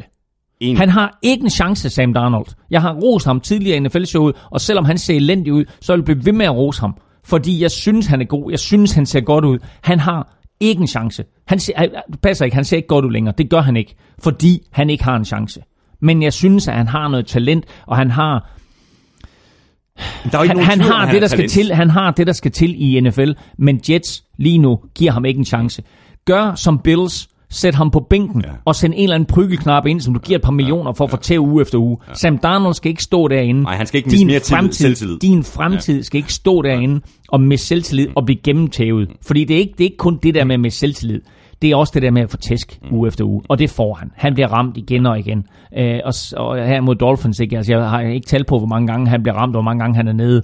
Men altså, de er onde ved ham. Og når de ikke rammer ham, jamen, altså, så begår han en eller anden form for fejl. Så det her, det var en, en, en kamp, som Jets ikke kunne vinde, og øh, som, Del, som Dolphins ikke kunne tabe, men som Dolphins jo havde utrolig svært ved at afgøre. Ja, de skulle vinde den. Ja, de skulle vinde den, men, ja. men, men, men de havde heller ikke evnerne. Nej. Det eneste, man kan sige, der er positivt, det var, at Brock Osweiler ikke kastede nogen interceptions. Mm, mm, ja. Dolphins, de er 5 og 4. De skal til uh, Lambeau og uh, spille mod Packers. Det bliver en, uh, et lidt uh, vanskeligere matchup for, for Dolphins. Uh, Jets, de er 3 og 6 og de spiller hjemme mod Bills, så du har et øh, bettingforslag. Et Jamen spil, altså, nu har, vi jo New, nu har vi jo New York Jets hjemme imod Buffalo Bills, og det er jo en vidunderlig kamp. Det må sige ja Ja, øh, imellem øh, et, et, et Jets-mandskab, som ikke rigtig kan flytte bolden, og et øh, Bills-mandskab, mm. som øh, har Nathan Peterman som quarterback. Måske har de faktisk Josh Allen som quarterback til den kommende weekend. Mm. Det kommer lidt an på, hvad, hvad, hvad skadestatus siger på ham. Men øh, det her det er en kamp, hvor jeg godt kunne se Bills levere en overraskelse. Af uansagelig årsag, så er Jets kæmpe favoritter på hjemmebane. Det er vel på grund af hjemmebanen. Det må kun være på grund af hjemmebanen. Men Jets giver 1,30 igen. Øh, Bills giver 3,65 wow. igen. Øh, men her er mit, her er mit, mit bud. Uafgjort mellem de her to mandskaber. Altså efter 60 minutter. Hmm. 0-0. 3-3, 6-6, det kunne godt blive sådan noget lignende. Odds 19. Også 19. Ikke? Det er også spændende. Men, altså, hvad, men, hvad sagde du på? Til, 3, 3, 5, 365, 3,65 til en Bills-sejr. 365 på en Bills-sejr. Og odds 19 for uafgjort. Ja. Um, de er værd at kigge på øh, de der to øh, bettingforslag. Uh, og så videre til øh, en af de kampe, jeg virkelig havde glædet mig til at se øh, i sidste runde. Ravens-Steelers. Du havde Steelers i picks. Jeg troede på Ravens på grund af deres forsvar og på grund af hjemmebanen. Det skulle jeg så ikke have gjort. Øh, Steelers vandt det her meget vigtige divisionsopgør med 23-16, og endnu en gang der spillede James Conner en nøglerolle. Vi talte om øh, den her fantastiske running back i begyndelsen af udsendelsen. 24 løb for 107 yards plus 7 grebne bolde for 56 yards og touchdown. Fjerde kamp for Conner med over 100 yards på jorden. Fjerde kamp i år med over 100 yards på jorden. Fjerde kamp i år samtidig med 100 yards, med over 50 yards receiving og touchdown. Han er den første spiller i NFL's historie, der har haft 100 yards rushing, 50 yards receiving og touchdown i samme kamp fire gange på en sæson. Altså, det er sådan en statistik, hvor jeg bare tænker, kan det virkelig passe? Mm. Han er den første spiller, der nogensinde har præsteret det på en sæson. Øh, og det har Le'Veon Bell ikke. Og de her sammenligninger mellem James Conner og Le'Veon Bell vil blive ved med at være der. Men James Conner har, har givet øh, Steelers det våben, som Big Ben havde behov for, fordi Big Ben har haft lidt krise i år. Og mens han har haft krise, der har det været rart at kunne give bolden til James Conner, og han har leveret. Mm. Og dermed har Big Ben, synes jeg, rent faktisk fundet sig selv lidt igen. Nu begynder han at ramme Antonio Brown, nu begynder han at ramme Juju Smith-Schuster, at, at uh, Juju så for en gang skyld taber bolden, hvilket vi ikke rigtig har været vant til at se. Mm. Det er så, hvad det er. Han har Vance, McDonald lege med, og så må vi sige, en af de ting, som vi har talt om rigtig, rigtig mange gange i NFL-show, det er offensiv linje, og hvor vigtigt det er at have en god offensiv linje. Og den her offensiv linje fra Steelers, vil jeg sige, jeg kan ikke se en offensiv linje i NFL lige nu, der er bedre. Jo, måske Ramses, mm. men, øh, eller, og, og, ja, Saints måske også. Men det vil sige, de tre er nok de tre klubber med, med de bedste linjer. Rams, Saints og, og Steelers. Steelers offensiv linje spiller på et meget, meget højt niveau, og når du har en offensiv linje, der spiller på højt niveau, så gør det det nemmere for running back, og det gør det nemmere for quarterbacken, og dermed i sidste ende også for, for kastangrebet. Roethlisberger, han øh, røg jo i en ordentlig takling i, øh, i fjerde kvartal. Ja. Han blev, øh, blev taklet bagfra, og, øh, og der var lige sådan nogle minutter, hvor man frygtede, at, at, øh, at der var sket noget alvorligt med hans, øh, jeg mener, hans øh, venstre skulder. Mm. Altså han lander meget voldsomt og har den her, jeg kan ikke huske, hvem det er, der takler mm. ham, men øh, der er i hvert fald nogle kilo, som ryger ovenpå der. Ikke? Så der må have været øh, siddet Steelers øh, fans ude ved tv-skærmen og sagt, nej, og ved du men, hvad? men, han, men han kom så op, og, og, og det virkede som om, at det simpelthen bare var, at han havde fået slået luften ud. Simpelthen. Han spillede med en brækket finger i forvejen på venstre hånd, ikke? Ja. Og, så, og så bliver han ramt hårdt her. Og der, hvor han bliver ramt hårdt, der sad vi, og, og, og vi sad og så øh, Steelers Ravens, og som sagt sad jeg sammen med Rasmus Skov. Øh, og Skov sidder og ser kampen øh, med Panthers. Og der bliver Cam Newton skadet på præcis samme tid. Mm. Så Cam og Big Ben er nede på præcis samme tid. Og jeg sidder bare og tænker, au, au, au, au. Altså det her, det kan være et defining moment i den her sæson. At de begge to er nede og ryger ud. Og så må man bare sige, de der to store drenge, jo vel sagtens de to største quarterbacks, der er i NFL sådan rent fysisk, de kommer op igen og er lige ude begge to et enkelt play, og så er de tilbage på banen og fuldfører kampen. Men det der også er med det her med, med Steelers, det er, at da de så, øh, efter Big Ben har fået behandling ind på banen, så sætter Steelers Joshua Dobbs ind. Og øh, du har James Conner i backfielden, så selvfølgelig så lader du bare Joshua Dobbs øh, tage det der øh, øh snap, og så lave et handoff til James Conner, ikke? Nej, de siger, hey Josh, gå hen og kast bolden. Mm. Og så smækker han et, et 22 yards kast afsted. Det er hans eneste play i den her kamp. Han completer et pass for 22 yards. Hvorfor er det vigtigt? Fordi det der, det var et blik ind i fremtiden for Steelers. Det der, det var et blik ind i den fremtid, der hedder Joshua Dobbs som quarterback, med James Conner som running back, og så de der receiver og tight ends løbende ja, rundt ja, og den der offensive ja. linje. Men det der, det var Steelers fremtid. Big Ben har ikke mange år tilbage, og Big Ben har truet med pension i et par år.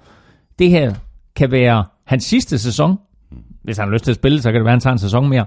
Men det var også det der, hvor vi ligesom fik indtryk af, okay, alle de her backup quarterbacks, som Steelers har forsøgt sig med rundt omkring, man kan ikke vurdere en spiller ud fra et kast. Mm. Men det er bare markant, at trænerstaben siger, gå ind og kaste den her, og, og, og, og, kast, og kaste den dybt. På så, på så vigtigt et tidspunkt i så vigtig en kamp. Præcis. Nu har uh, Ravens uh, tabt tre i træk. Fire ud af de seneste fem. Mm. Øh, vi laver jo vores øh, mid-season øh, special senere i dag, og vi skal også tale lidt om øh, John Harbour øh, i, i den udsendelse. Øh, men hvad siger vi til Flacco? Øh, synes han missede mange helt, helt oplagte kast i den her øh, kamp blandt andre et, et kast til øh, Lamar Jackson. Lamar Jackson, hvor han løber fuldstændig fri i højre side, og så hvis han altså, bare kastet, han kunne bare dumpe den af til ham, jamen, så, så har der været touchdown. Lamar Jackson og Joe Flacco er inde på samme play, og så kommer Lamar Jackson in motion. Flacco finder til ham sådan, altså sådan en, en, uh, en af de her jet sweeps. Mm.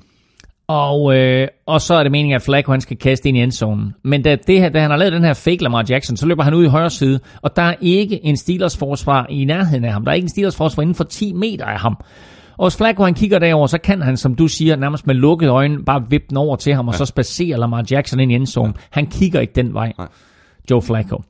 Kan du huske for nogle uger siden, der roste jeg Philip Rivers og sagde, hvad er det, der er så fedt ved Philip Rivers? Det er, at han, han, han ser de spillere, der er fri, mm. og han kaster til dem. Mm. Og det er sådan en kvalitet, som når man sidder og snakker om quarterbacks, så siger jeg, selvfølgelig kaster han til dem, der er fri, men du når ikke altid at se dem. Det er ikke altid, at du er klar over, hvor er de frie spillere henne, og det er det, der adskiller de der top quarterbacks fra de andre Men quarterbacks. det er jo godt det er, tydeligt at se, ikke? Jamen det er det, jeg mener, når en spiller er så fri, hvordan kan du ikke se ham? Tro mig, Philip Men- Rivers havde ramt ham, men Drew Brees havde ramt Men ham, Tom Brady havde ramt ham, Aaron? Rodgers havde ramt Ja. ham, Cam Newton havde ramt ham. Altså, Men der, han stod bare, bare så åben, så jeg tænkte bare, kast! Ej, og så tænkte, og kast, for Ja. fanden! Og så tænkte du, det jeg havde-. Ja, men, Han- han vil ikke kaste til han ham. vil ikke kaste til Lamar Jackson, fordi Okay. Lamar Jackson presser ham. Ved du, det er sjovt, fordi jeg havde lidt den, den, den der tanke Og der, er det om det var med vilje. Men det her, det er trods alt, det er et kast til Lamar Jamen, Jackson. Ikke? Men, det, men jeg sad også og tænkte, okay, prøv at høre, nu har Lamar Jackson løbet et touchdown ind, mm. han har kastet et touchdown, skal han ikke have lov til at gribe et touchdown, og så siger Flacco, Nej. nej, det skal du ikke. du skal bare holde din kæft og sætte dig ud på bænken, det her job, det er mit. Ja, Men spørgsmål øh, jeg spørgsmål- håber, jeg håber vidderligt ikke, at det er det, der er tilfældet. Nej, fordi han at var mega fri. Ja, det var han godt nok. Øhm, men altså, prøve at høre, altså, øh, Ravens de 4-5, er det tid til at prøve Lamar Jackson? Eller er det her Flaggers job øh, resten af sæsonen? Jeg tror du er gået i en anden retning. Okay. Men lad mig svare på det først. Øhm, nej, jeg synes, de skal prøve Lamar Jackson. Øh, jeg er ret overbevist om, at øh, de har brug for en eller anden form for saltvandsindsprøjtning. Og den saltvandsindsprøjtning kunne godt være Lamar Jackson. den retning, jeg troede, du var gået i, var. Hvor er John Harbour henne i alt det her? Ja, men den tager vi i midseason special. Nå, okay, fint. Men jeg vil bare lige, nu tager vi bare lige med her. Ja. Altså, han er en af de der coaches, Ja, som er er på vippen, ikke?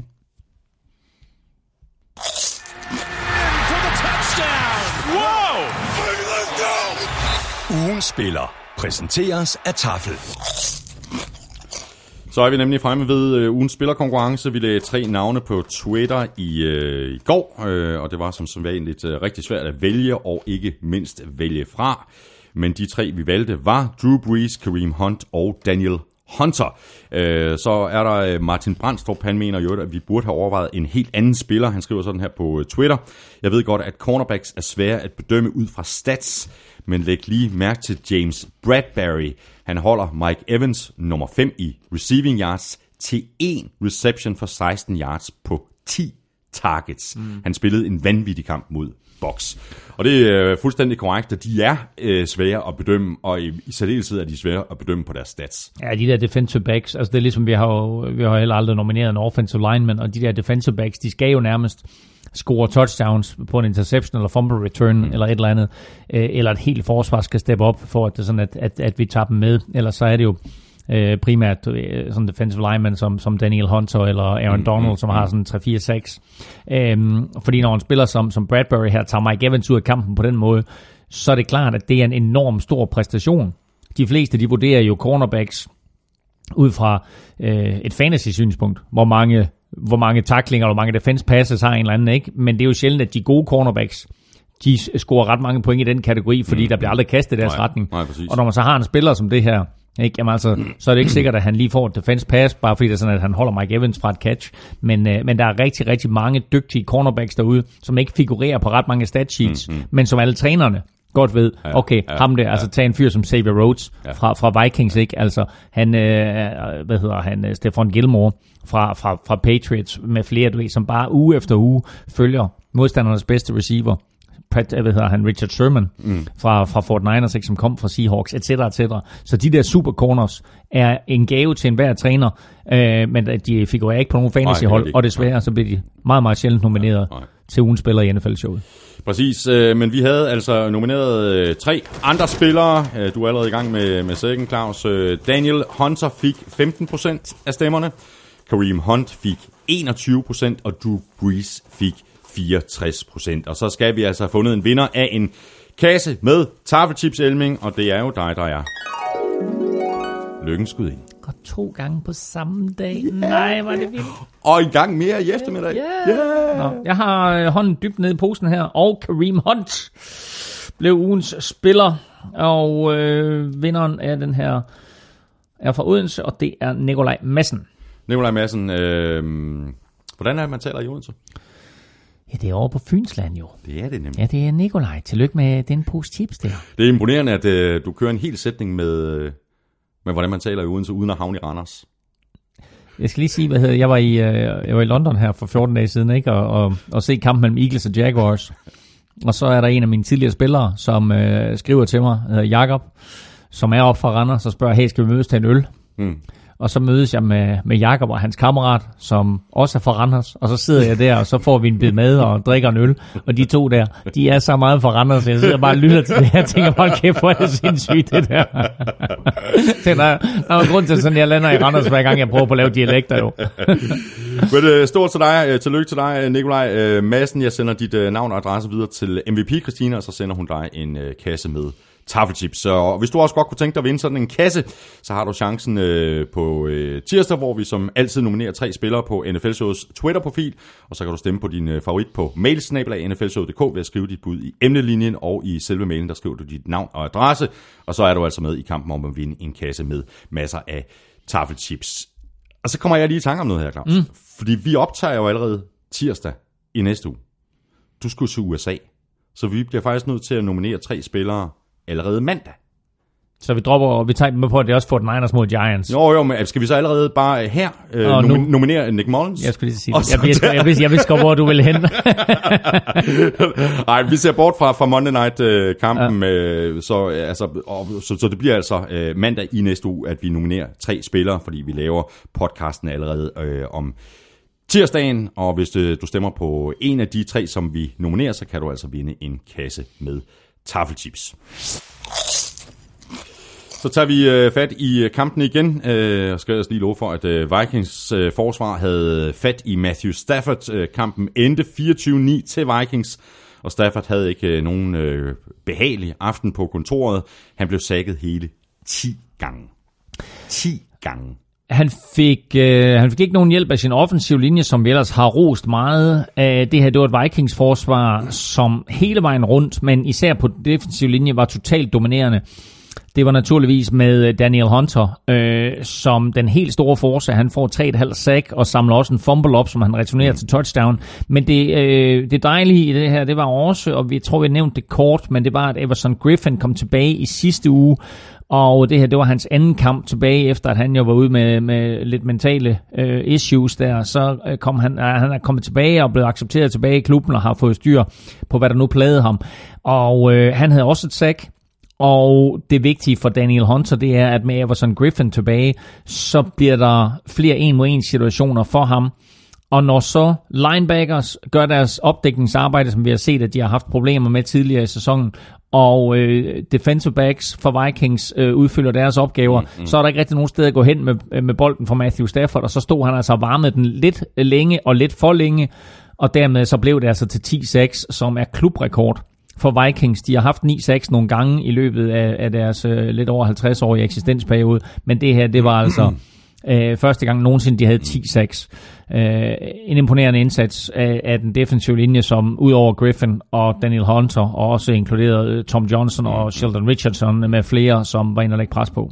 Men altså, nu nævner du det her med, at uh, Everson Griffin uh, var, var tilbage, men, uh, men uh, Vikings forsvaret var jo uden Anthony Barr.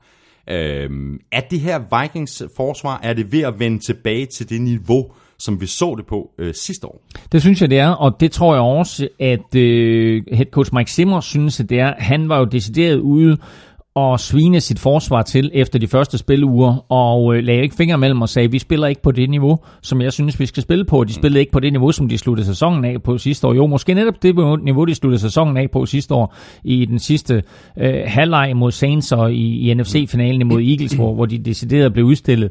Øh, men det forsvar, som vi så Vikings spille med det meste af, af sidste års grundspil, øh, var det, som, som vi har set i den her kamp og i de sidste to-tre uger. Øh, og så er de altså svære at have med at gøre. Når du kun sætter 9 point på tavlen mod dem, som, som Lions gjorde her, det blev altså til, til tre field goals for Lions, ikke? Altså, så, så øh, er det svært at vinde en kamp. Mm. Og når så Vikings angreb også får en Dalvin Cook tilbage, som har et langt løb, og, og derudover sådan, øh, halter sig lidt igennem den her kamp, men trods alt giver dem en eksplosiv øh, Øh, faktor, øh, som, som de måske har manglet i form af Tavius Murray. eller Tavius Murray er en god running back, men, men du får ikke den her eksplosive performance fra ham. Det gjorde du her i, i form af Dalvin Cook. Så når du har det der, øh, så må vi sige, at, at, at så bliver Vikings meget svære at hamle op med, fordi de vil kontinuerligt flytte bolden, og de vil score nogle point. Og når så forsvaret holder modstanderne fra at score point, jamen, altså, så får vi præcis den situation, som vi havde sidste år, at Vikings behøver principielt kun at lave 20 point, mm, mm, så vinder de kampen. Mm. Og i den her kamp, der scorer Vikings angreb jo kun 17 point, fordi ja, de syv kommer ja. fra, fra forsvaret. Ikke? Lidt ærgerligt for Adam Thielen, at han ikke nået over 100 yards øh, igen. Så havde det været ni kampe i træk, så havde han haft øh, rekorden alene. Men han var jo dækket op af, af to mand, øh, mere eller mindre konstant, mm. øh, fordi Stefan Dix øh, var, var ude. Øh, fire grebne bolde for 22 yards, men med, med, men med et touchdown. Mm. Og, og et super lækker touchdown, hvor han øh, fuldstændig snyder forsvaret. Altså øh, lader som om han går ud mod sidelinjen, så drejer han op ad banen. Det kaldes en, en wheel eller en chair eller en out and up. Og, øh, og, og, og der lægger Kirk Cousins også en, en helt vidunderlig bold ned i bagenden af endzonen. Og hvad hedder han ikke Stefan Dix, men Adam Thielen viser bare øh, gode hænder der og griber den til touchdown. Men det interessante er den pointe, som du kommer med, nemlig at Stefan Dix ikke er med, og dermed så kan modstanderne også sætte to mand på Thielen, og så skal man vente om at sige, jamen, hvorfor er det så, at Thielen han har grebet øh, de her otte kampe i træk med, med over 100 yards? Og det er måske netop, fordi når, når Diggs er inde, så tager Diggs en hel del af det der double coverage der. Øh, fordi Diggs måske netop er mere eksplosiv end Thielen. Thielen han griber til gengæld alt, hvad der kommer i hans retning, ja. og han er en mod en, så er han øh, næsten altid bedre end den cornerback, han står overfor. Og det har vi også, også set nogle af de her vanvittige catches, han har lavet i løbet af sæsonen. Men her uden Stefan Diggs, der havde han det svært. Og så var der altså andre spillere, som øh, ligesom må træde karakter. Der må man sige, altså der var tilføjelsen af Dalvin Cook virkelig, virkelig vigtig for Vikings. Vikings, de er 5-3-1. De øh, er gået på deres uh, bye week. Uh, Lions, de er 3-5, og de spiller ude mod Bears. Og så videre til Falcons, der slog Redskins ude med 38-14. Og hey, Julio Jones scorede touchdown. Hey! Tørken er over. Han fører ligaen med 116,5 yards per kamp, og nu har han altså også scoret touchdown. Ja, og, og det er jo det, altså han har, øh, han har jo stadigvæk fået alle sine catches, han har stadigvæk fået alle sine yards, men han har ikke fået de her touchdowns. Nu får han så endelig et touchdown, og det er så et, et længere et af slagsen på et kort kast. Det er sådan en, en receiver screen, hvor han så øh, bryder en tackling, kommer helt ned på mållinjen, og da han så er på mållinjen, så øh, altså, vil, han vil ind i endzonen der. Så selvom han godt kunne være blevet taklet på etteren, så øh, tvinger han altså sin vej ind i endzonen og får endelig, endelig scoret touchdown. Og selvom amerikansk fodbold selvfølgelig er en holdsport, og det drejer sig om, at man som hold øh, vinder kampe, så kunne man godt se forløsningen hos Julio Jones. Ja, ja. Han øh, satte sig ned på knæ i endzonen og var klar over, nu endelig, endelig, endelig, endelig ja. kom jeg i endzonen. Mm. Øhm, det væsentlige her, øh, vil jeg sige, det er den øh, effektivitet, som vi har set Falcons få på angrebet. Øh, de har jo sådan set været rigtig, rigtig godt kørende næsten hele sæsonen. De har haft et enkelt udfald øh, undervejs, men ellers så har det været et angreb, som har scoret mange point. Det har været Matt Ryan, der har spillet på et rigtig, rigtig højt niveau. Må jeg øvrigt lige øh, slå et slag for en ny artikel, som vi er begyndt at køre på, øh, på Gul Klud, som kommer ugenligt, der hedder vores MVP-termometer. Mm hvor vi hver uge øh, simpelthen øh, sætter lidt varmegrader på øh, de forskellige MVP-kandidater, og hvor varme de er i, i forhold til at, at vinde den endelige MVP-titel. Og der er Matt Ryan på, godt nok øh, nede i bunden, men han er trods alt øh, på den her liste, og det er han, fordi, som vi også har talt om i NFL-showet, at han hører til der. De var 1 og 4, og var de gået 1 og 15, og han havde kastet for 4800 yards og 35 touchdowns, så var der ingen, der havde nævnt Matt Ryan i, øh, i MVP-sammenhæng. Men nu er de 4-4, og han begynder stille og roligt røre på sig, begår meget, meget få fejl, tager de rigtige beslutninger, og benytter sig af alle de muligheder, der opstår, når Julio Jones bliver dækket op. Mm. Og går vi tilbage til den allerførste kamp i sæsonen, åbningskampen, torsdag aften, Philadelphia Eagles, de forsvarende mestre imod Atlanta Falcons, så ender den kamp med, at Falcons kaster i Julio Jones' retning, jeg tror to eller tre gange ned fra 5 linjen incomplete, hver gang Eagles vinder kampen. Fra det punkt af, der har den offensive koordinator Steve Sarkisian sagt, jamen fint nok, når alle ved, at Julio Jones han er så stort våben, og han tiltrækker sig to eller tre mand, så er der andre spillere, som skal være fri. Og en af de spillere, der har nyt godt af det, det er Tevin Coleman. Og med Tevin Colemans succes, og Matt Ryans evne til at finde ham, der er jobbet også blevet nemmere for Steve Sarkisian. Og Steve Sarkisian, som jeg overtog fra Carl Shanahan, har været utrolig udskilt. Men jeg synes, at den måde, som han har formået at gøre Falcons angreb effektivt, både i forbindelse med at lave lange angrebsserier, men også deres effektivitet, når de kommer i red zone, og det er der, man skal være effektiv. Og når man ja, kommer ind, ja. og banen bliver kompakt, så skal man være i stand til stadigvæk at score touchdown. Og det gør han nu. Og det var ved, det, Lions ikke kunne mod Vikings. Præcis, og det gør han nu ved at bruge Tevin Coleman så meget, som han gør, og Matt Ryan finder Tevin Coleman, fordi Tevin Coleman skaber det, man kalder et mismatch. Han kommer ud, er på en, en uh, lidt langsom linebacker. Har han først bolden i hænderne, jamen så løber han fra den linebacker og scorer, og det gjorde han også i den her kamp. Og det har betydet, at det her Falcons red zone angreb er blevet virkelig, virkelig effektivt. Og alle de der øh, hårde ord, der har været sagt om Steve Sarkisian, den kan man godt pakke væk igen, mm, mm. fordi lige nu, der spiller Matt Ryan på et højt niveau, og det her Falcons angreb er meget, meget effektivt. Ja, de har scoret touchdown på 17 af deres seneste 20 ture i red zone, og så konverterer de i øvrigt uh, rundt regnet halvdelen af deres tredje down og lang i den her sæson. Så det er, det er så to... tredje down og seks og mere, eller hvad? Ja, så det, øh, det, er, en, okay. det, er, det er en rigtig god, øh, det er en rigtig god øh, statistik. Der er lige et spørgsmål her øh, ja. fra Kasper Nørgaard. Banson, han øh, skriver sådan her, den interception, som Matt Ryan kaster til Dunbar, hvem ligger den mest på? Ryan forventer tydeligt, at Ridley skærer sin rute ind i banen, mm. men finder Ridley ikke hullet i zoneopdækningen langs sidelinjen? Øh, jeg vil, altså, jeg vil altid give Ridley skylden, fordi når, når en situation som det der det opstår, om at Ryan kaster det kast, som han gør, som ser ud som om, at den er kastet til forsvarsspilleren, øh, så hænger den på receiveren. Jeg tvivler på, at Matt Ryan han læser noget forkert, så det er den unge receiver, som ikke har erfaring nok i det her angreb, som kommer op, og så i stedet for øh, og, og, og løbe derhen, hvor Matt Ryan han kaster bolden, så fortsætter han sin rute. Og ja, det kan da godt være, at Calvin Ridley løber ind i et hul i zoneforsvaret, men det er ikke det hul, som Matt Ryan han har læst. Og der skal man altså, og det er jo det, man nogle gange ser med de her interceptions, hvor man tænker, hvem pokker kaster han til? Når vi kommer til at tale om Seahawks lidt senere, så ser vi også Russell Wilson, der kaster en fuldstændig vanvittig interception. Mm, mm. Men det er et spørgsmål om, at quarterback og receiver ikke læser det samme. Og det er et spørgsmål om, at på det niveau, som vi befinder os på i Danmark, der er, der er, det meget, meget, der er selvfølgelig nogle ruter hister her, hvor det sådan, at man siger, okay, det er en option-rute, hvilket vil sige, at du har muligheden for enten at gå udvendigt eller indvendigt, eller gå dybt eller kort, whatever det nu måtte være. Men i NFL, der sker sådan noget, altså nærmest mens spillet udvikler sig, alt afhængig af hvad en cornerback gør, så siger det til receiveren, okay, så skal du skal ind i banen, eller du skal mm, fortsætte mm, dybt, mm. eller et eller andet, eller ud mod sidelinjen, hvad det måtte være.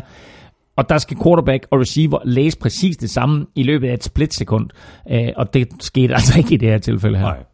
Øh, bare lige for den her kamp af, så øh, kan man også øh, bare konstatere, at øh, Falcons sad på hele kampen, altså de sad på skyttegravene på begge sider af bolden, og så hjalp det så heller ikke Redskins, at de spillede uden left tackle Trent Williams, og så mistede de begge guards, som vi også talte om i, i begyndelsen af udsendelsen, og right tackle Morgan Moses. Så er det også svært, ikke? Og altså, da Morgan Moses han går ud også, fordi de, de, de mister, de mister øh, to starter jo blandt Brandon Scherf, som vi talte om i begyndelsen, og da Morgan Moses han så også går ud midlertidigt, der er vi ude i den situation, at der står Redskins foran måske at skulle spille øh, den defensive tackle, Matt Ioannidis, mm. på den offensive linje. Ja. Så det er så langt ude, de var. Mm, mm. Og jeg sad lidt og tænkte, nu jeg, jeg har forsøgt at få fat i Andreas Knappe, og, og skrev lige kort mm. med ham i går, men han var først hjemme, efter jeg gik i seng. Altså, der var en stor tidsforskel, mm. så jeg har ikke fanget ham her til morgen, og jeg nåede ikke at tale med ham i nat. Øhm, men jeg kunne godt tænke mig at høre om Redskins, hvor han jo har været tilknyttet tidligere, ja. om de har haft fat i hans agent for lige at høre, hvad sker der der. Fordi uh, Knappe er på Broncos practice squad, og det vil sige, at han stadigvæk kan hentes ind på mm, Redskins mm, hold, bare de aktiverer ham. Ja, ja. Uh, og de har altså signet tre offensive linemen, Redskins, uh, tirsdag. Og jeg kunne bare godt tænke mig lige at høre, du ved, har der været kontakt? Mm, har, de, mm. har de haft fat i dig, og så videre? Hvad er status der? Redskins, de er 5 og 3. De spiller ude mod øh, Buccaneers. Falcons, de er 4 og 4, og de spiller ude mod Browns. Texans, de vandt med 19-17 ude over Broncos, og det gjorde de blandt andet, fordi Broncos kicker Brandon McManus, han missede to field goals, et i slutningen af første halvleg, og så en øh, potentiel game winner på 51 yards til allersidst i, i kampen. Nu har Texans vundet seks kampe i træk. Uh, Texans er faktisk det første hold siden 1970 til at vinde seks kampe i træk efter at være startet 0-3. Men they're on a roll. Så det er det første hold siden 1970, og det er det fjerde i NFL's historie, som daterer sig tilbage til 1920 som har vundet seks kampe i træk efter at have tabt de tre første. Øh, de on a roll, og øh, vi må bare sige, at øh, i NFL, der skal man nogle gange have heldet med sig, og øh, som regel i løbet af en sæson, så udligner sådan noget held sig. Øh, det held, du har den ene uge, der gør, at du vinder en kamp, det held har du ikke ugen efter, og så taber du. Men i år, der er heldet altså konstant på Texans side. Øh, vi husker, hvordan det startede med, at Coles besluttede sig for i, i overtime at, at gå efter den på fjerde down og missede, og så mm-hmm. vandt Texans den kamp. Vi husker også, at det var den omvendte situation med Cowboys, som ikke valgte at gå efter den på fjerde down, og så fik Texans bolden og vandt den kamp. Og så var der, jeg kan, der var en kamp mere også, hvor de var ret heldige. Og i den her kamp, der har Broncos bolden. Og Broncos kører bolden ned af banen, og da de så kommer op omkring øh, 33-linjen, 32-linjen, så bliver Vance Joseph head coach for Broncos stok konservativ og siger, okay, vi er i Denver, vi har vinden med os, vi har Brandon McManus, vi kan godt sparke en 50'er ind. Mm. I stedet for lige at køre to plays, få 20 yards ekstra, mm. og så gøre det der til et 40 yard field goal eller et eller andet, eller et 30 yard field goal, så går de ud og vælger at forsøge et 50 yard field goal. Og vi sad og vi kiggede på det der, og jeg tænkte, den laver han Brandon McManus. Men hver kigger, han brænder på et eller andet tidspunkt, og Brandon McManus, han kørte den Scott Norwood og sendte den der øh, til højre for målet. Og øh, det er klart, der er jubel på Texans sidelinje. De vinder kamp 6 øh, eller den, den 6. kamp i træk. Broncos, de spiller så mere eller mindre ud af playoffs med det her nederlag her. Og på Texans sidelinje, har du set den video? Jeg ved ikke. Med, med Bill O'Brien? Nej, det har jeg faktisk ikke. Der er optaget Bill O'Brien, som klapper i hænderne, og så løber ud med omklædningsrummet, mens han helt tydeligt siger, og nu det her det er en dansk podcast, så vi må godt sige det, men det her det bliver bippet væk i alle amerikanske podcasts og tv og sådan noget. Han siger helt tydeligt, nice job, Vance. Mm. You stupid fuck. Ja. Han siger ganske enkelt, Vance Joseph, head coach på den anden sidelinje, du er en idiot. Du, du er en klovn. Du er en klovn over, at det er sådan, at du ikke øh, øh, prøver på at være lidt mere aggressiv, få nogle flere yards, ja. gør det der field goal kortere. Så øh, han, er, han, han, han, han er godt klar over, Bill O'Brien, at, ja, det, at, øh, det var en ren foræring. Det var ren foræring, at de var røvheldige. Ikke? Og det der, det kom, fordi at modstandernes træner virkelig var, øh, altså, manglede aggressivitet hmm. og dummede sig. Ikke? Fordi gør det her field goal kortere, uanset hvad du har kigger, uanset hvor det er hen. Bare gør oddsene for, at ja, det field goal bliver lavet Men han større. Er, han er godt i gang med at slå søm i sin egen kiste. Det kan vi tale om, når vi, når vi når til vores uh, mid-season uh, special uh, senere i dag. Uh, bare lige en sidste lille ting, jeg godt lige vil runde i forhold til den her kamp, som uh, må have været noget specielt for Demarius Thomas, som er kommet tilbage til Danmark og spille mm. så hurtigt efter at være blevet traded.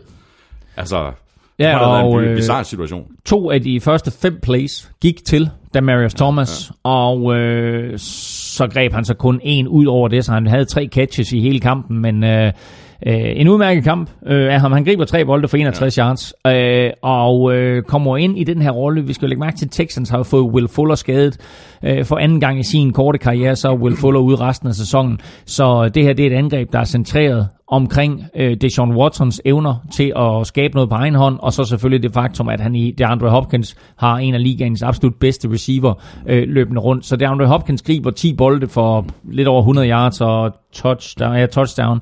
Øh, og nu kommer Demarius Thomas ind. Demarius Thomas er ikke lige så eksplosiv som Will Fuller var. Will Fuller øh, havde jo altså verdensklasse speed, så han kunne godt blæse toppen af forsvaret, men nu kommer Demarius Thomas ind her, og han bliver mere det, man kalder en possession receiver. Det vil sige løb ruter i størrelsesorden 8-15 yards, grib bolden, blive taklet. Mm. Øh, han har stadigvæk selvfølgelig nogle dybe evner, Demarius Thomas, men ikke på samme niveau, som han havde tidligere i sin karriere. Så det bliver mere en kombination ja. af, at du har uh, DeAndre Hopkins, som skal lave de dybe spil, og så Demarius Thomas, som kommer til at lave de her uh, korte til mellemlange ruter. Og så skal han selvfølgelig også lige lære uh, playbooken at kende, Demarius Thomas, som i øvrigt har, skældt lidt ud her i løbet af ugen på organisationen i Danmark, og blandt, blandt andre, John Elway får en med Tom, det har jeg slet ikke hørt. Hvad, hvad siger han? Jamen altså simpelthen bare, at det kører bare ikke. Han, Okay. er, altså, han er glad for at være Ja. sluppet væk fra Denver, og, øh, Ja. og det er noget rod. Ja. Men altså, øh, nu, nu kommer vi til at tale Vance Joseph, øh, selvfølgelig i vores mid-season special. Øh, men man kan godt forstå det, Marius Thomas, fordi den quarterback, de hiver ind, Case Keenum, har ikke levet op til det, de havde håbet på. Og det forsvar, som vi alle sammen siger, om det er et af NFL's bedste. Nej, det er det Nej, det er det ikke. Det ikke er det længere. Det er det ikke længere. Så, øh, så de, de, de er der ikke, øh, og de er blevet udstillet flere gange. Øh, og, og hvis vi lige skal lave en lille krølle på det, så er det faktum, at Texans kun vinder med 19-17, siger vel lidt om, at der mangler altså stadigvæk noget for Texans også. Fordi hvis Texans de virkelig var et hold, så man kunne sige, okay, de var helt deroppe blandt de aller, allerbedste. Nu er de selvfølgelig højt på med et momentometer, for når man vinder seks kampe i træk, så stiger og stiger og stiger, men det er bare masser af momentum. Men når man når man ikke formår at vinde den her kamp, så er det, det er på udebane, det er Denver, det, det er en sejr, en sejr, sådan er det. Men jeg kunne bare godt tænke mig, at når du har et hold som Denver, der er i den grad af krise, så, og, du, og du føler, at det er sådan, at du er et hold, som skal i slutspillet, og måske endda gør det godt i slutspillet, så skal du vinde den kamp mere overbevisende. Broncos, de er 3 og 6, Texans, de er 6 og 3, og begge hold, de er gået på bye week. Og så skal vi smut øh, nordpå op til Seattle og Seahawks, der tabte med øh, 25-17 til Chargers. Seahawks pressede på til sidst for at forsøge at sende kampen i overtid, men øh, jeg mener, det var øh, David Moore, øh, der ikke kunne få fat i, i bolden. Der er et spørgsmål her fra Peter Bjergård. Kan I forklare mig, hvorfor i alverden Seahawks de vælger at sparke et onside kick, efter de har reduceret til 17-25? Altså, der er 51 tilbage på uret, og de har alle tre timeouts tilbage. Derudover så er Janikowski 0 ud af 23 på succesfulde onside kicks, og Seahawks har ikke haft et succesfuldt onside kick siden 4. oktober 2009 øh, ud af, af 11 forsøg. Men altså med 51 tilbage og tre timeouts, så burde de kunne stoppe Chargers og stadig have tid til at komme op og udligne. Altså, statistik er statistik. Altså, jeg synes, at den væsentlige statistik, det, det er, at Janikowski aldrig har lavet et succesfuldt øh, onside kick. Altså, han blev draftet, jeg mener, i 2001. Uh, og øh, siden har han altså i alle de forsøg, 23 forsøg, øh, ikke lavet et succesfuldt onside kick. Det synes jeg er en væsentlig statistik. At øh, Seahawks ikke har lavet et succesfuldt onside kick siden 2009, det er sådan mindre vigtigt, for det kommer lidt an på, hvem du har special teams coach, og hvad for nogle spillere du har osv.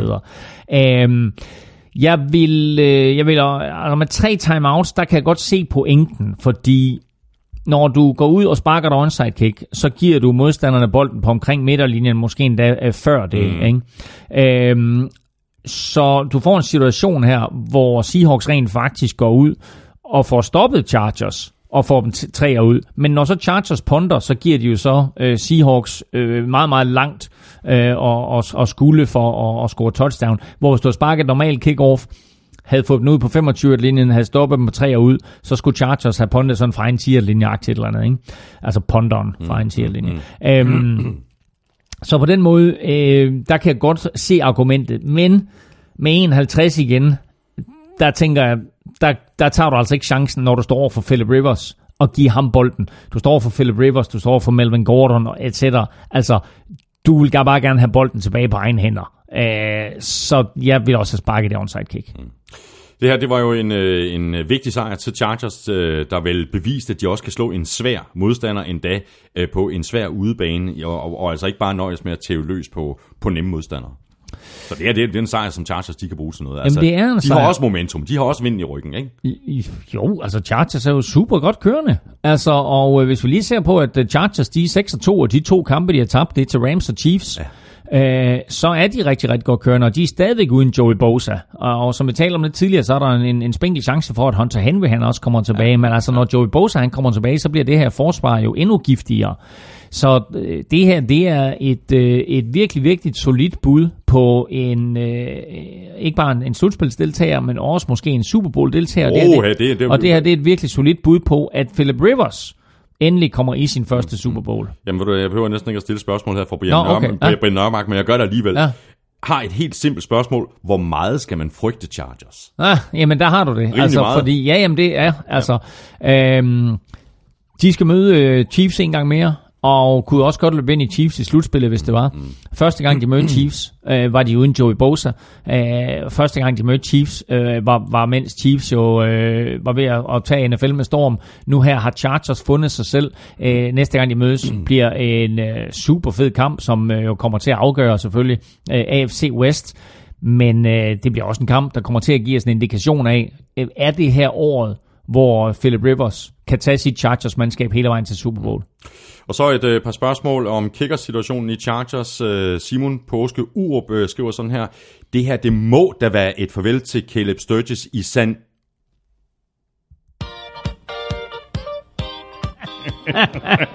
Jeg tror faktisk, at det er det, som Simon gerne vil have. Fordi han skriver, Caleb Sturgis i sand, prik, prik, prik. LA Chargers.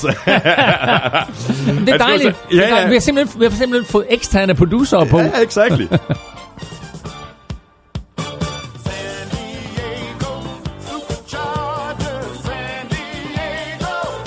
Chargers! Og man fortsætter sådan her, Simon. Øh, hvad kan være forklaringen på, at de åbenbart bare ikke kan finde en kicker? Og øh, Nils øh, Sønderborg fra Osaka. Ah, Osaka, Osaka. Og Niels. Sønderborg. Han skriver sådan her, siden Chargers nu måske igen vil fyre en kicker, hvad er rekorden egentlig for fyrede spillere i løbet af en sæson? Er det Chargers med alle deres uheldige kickere? Jeg ved ikke, hvad, ant- hvad rekorden er for antal fyringer af en kicker, øh, men der er flere klubber, der har været igennem tre kicker i, i løbet af en sæson.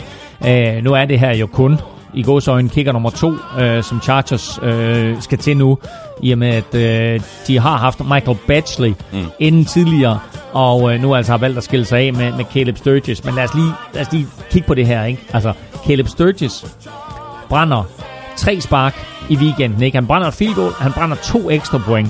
I løbet af sæsonen, der har han brændt øh, fire af sine 13 field goal forsøg.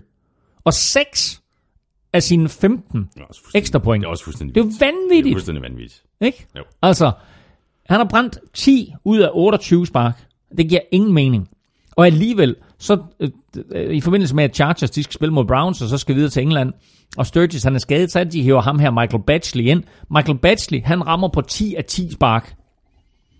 Alligevel, da så Sturgis han melder sig skadesfri, så vælger de at gå med Sturgis, og så brænder han tre spark i weekenden, og brænder han ikke de tre spark i weekenden, så er der jo ikke en kamp mm, imellem Seahawks og, og, øh, og Chargers, så, så har Chargers den der afgjort på forhånd. ja.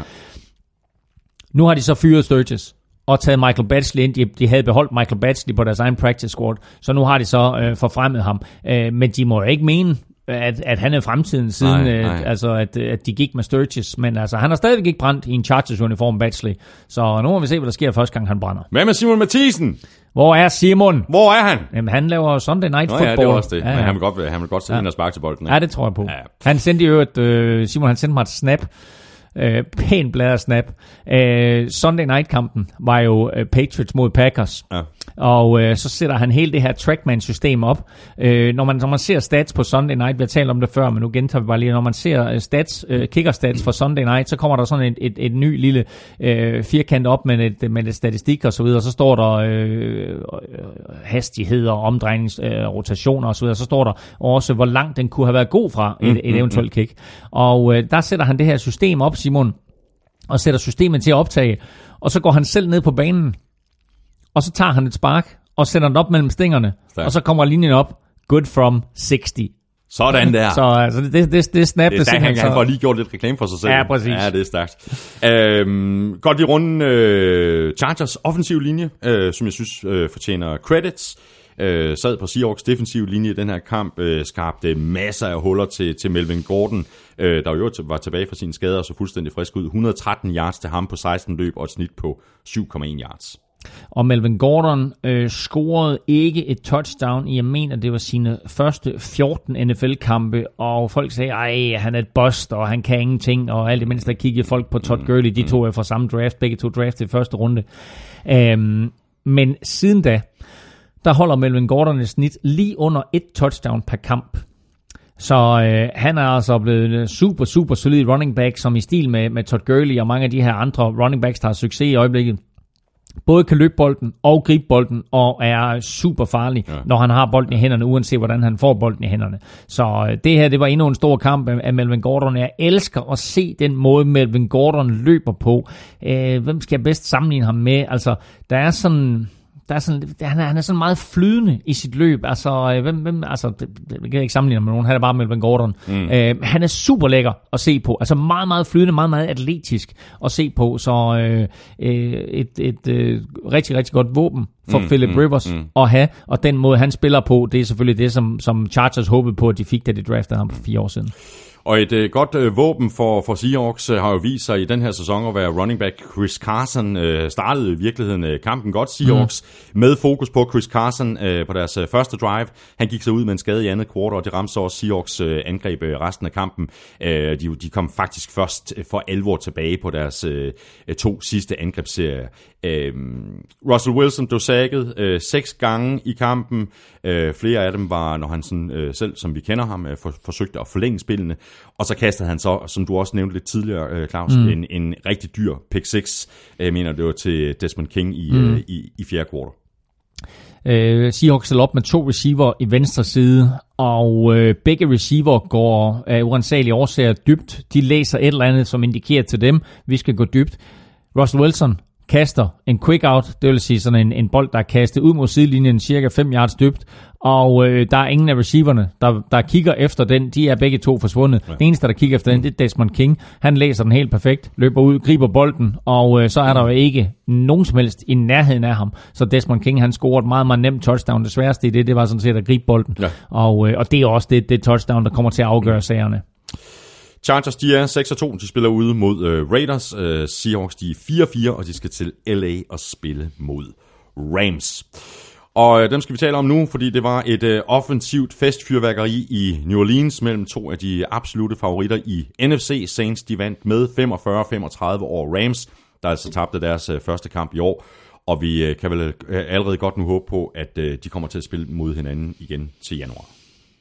Ja, altså det her, det var jo, det var jo netop et festføreri, men det var også en øh, indikation af, at det her Saints-mandskab faktisk er bedre end Ramses mandskab, og øh, der hvor de to mandskaber er nogenlunde lige, det er på angrebet, men det virker som om, at Saints' øh, forsvar er bedre end Ramses forsvar. Og øh, der må jeg bare sige... Vi, at, vi kan nok at, komme bag på nogen, ikke? Jo, både og jo, fordi... Med den hype, der har været omkring Rams nej, defense. men, men altså, tænk, tænk på også, at de her øh, spørgsmålstegn, vi har sat ved nogle af delene på Ramses forsvar, mm. og det faktum, at det er sådan, at de føler behov for at hente Dante Fowler ind midt i sæsonen mm. for at hjælpe, fordi det er godt at klar over, at altså, deres pass rush er ikke særlig godt, og de har stadigvæk nogle udfordringer på linebacker, og øh, med Agib Talib ude, jamen, altså, der har de også udfordringer på cornerback. Mm. Øh, Michael Thomas har jo en, en festdag øh, sammen med Marcus Peters, ikke? Altså ham og Marcus Peters, de følte sig hele dagen, men øh, Marcus Peters, han så jo nærmest kun ryggen af Michael Thomas, fordi mm. Michael Thomas, han sætter klubrekord med 211 så, yards. Så, så du tweetet fra Nikolaj Molder i går? Nej. Tweetet øh, til NFL-showet øh, og spurgte sådan her, er Marcus Peters ligaens mest overvurderede cornerback? Og med i tweetet var så et øh, billede af Michael Thomas, der gør som om han taler i telefon inde på banen, og så står der så på det her billede, I tried calling Marcus Peters, but it said no coverage.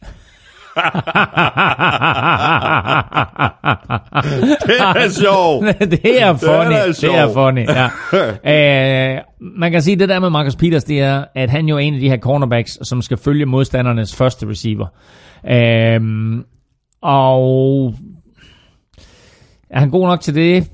Ja, når receiveren ikke hedder Michael Thomas, men altså han har haft et par svære uger her, øh, Marcus Peters, og det har ikke gjort hans job nemmere, at han ikke rigtig får noget hjælp fra, øh, fra den anden cornerback, og at der ikke rigtig er noget safety hjælp. Det touchdown, som Michael Thomas scorer til sidst, som er det afgørende touchdown, mm-hmm. som er, hvor langt er det? Det er ret langt touchdown, hvordan er det der?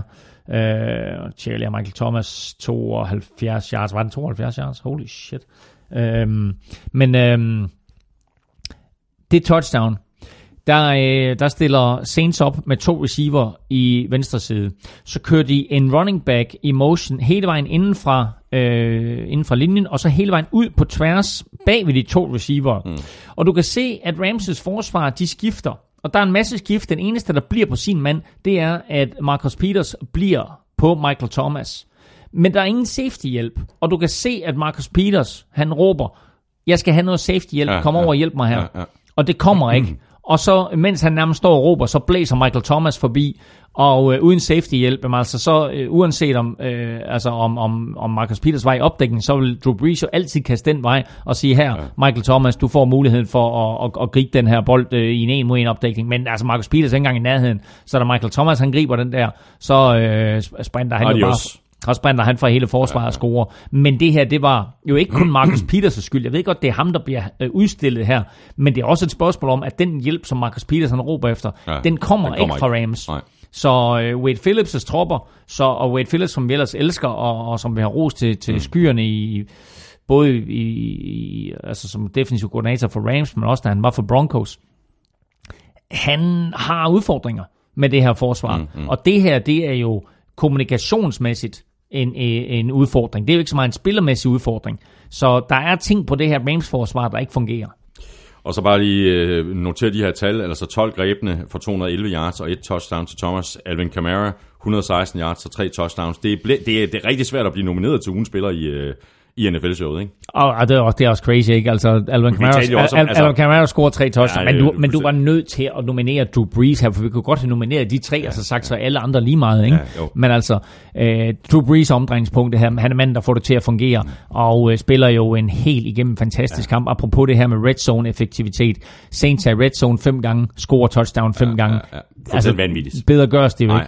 ikke. Og, der, og det var jo et af de der matchups, som der blev talt meget op, øh, om øh, op til den her kamp. Altså, hvordan kommer øh, Saints offensiv linje og Rams defensiv linje til at stå over for, for hinanden. Og der må man jo bare sige, at Saints offensiv linje øh, vandt den her, det her opgør i opgøret. Øh, Breeze bliver ikke, han bliver ikke sækket en eneste gang. Nej, og det er imponerende. Og, øh, Og han bliver det, ramt, ramt fire gange. Et, et er, den offensive linje spiller rigtig godt, og de der to øh, tackles, de har i form af Eric Armstead og Ryan Ramchick, de er super, super solide. Øh, derudover, så er Breezes evne til at bevæge sig ind i lommen og til at slippe afsted, når der er pres på, mm. altså også helt unik. Og man skal bare lægge mærke til, at Breeze jo ikke er en særlig stor fyr. Han har ikke det samme overblik som en Jared Goff eller en Carson Wentz eller en Marcus Mariota.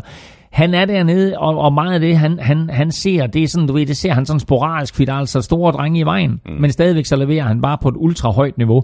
Og den her kamp her var altså også bare øh, en, en kamp på sidelinjen mellem de to Seans, Sean Payton imod Sean McVay. Mm. Og det kan godt være, at Sean McVay han er øh, hyped som uh, The Wunderkind, men uh, Sean Payton han uh, viste altså lige, uh, han, han viste altså lige, hey, det er mig, der har opfundet det her angreb her, ikke? og så videre. Ikke? Og nu, nu, nu prøv at holde øje med, hvordan det sådan, vi kører det her. Og så i øvrigt, den der måde, der som Saints bruger Taysom Hill på, er jo sjov at se, hvordan Taysom Hill, han får mere og mere spilletid, Ja.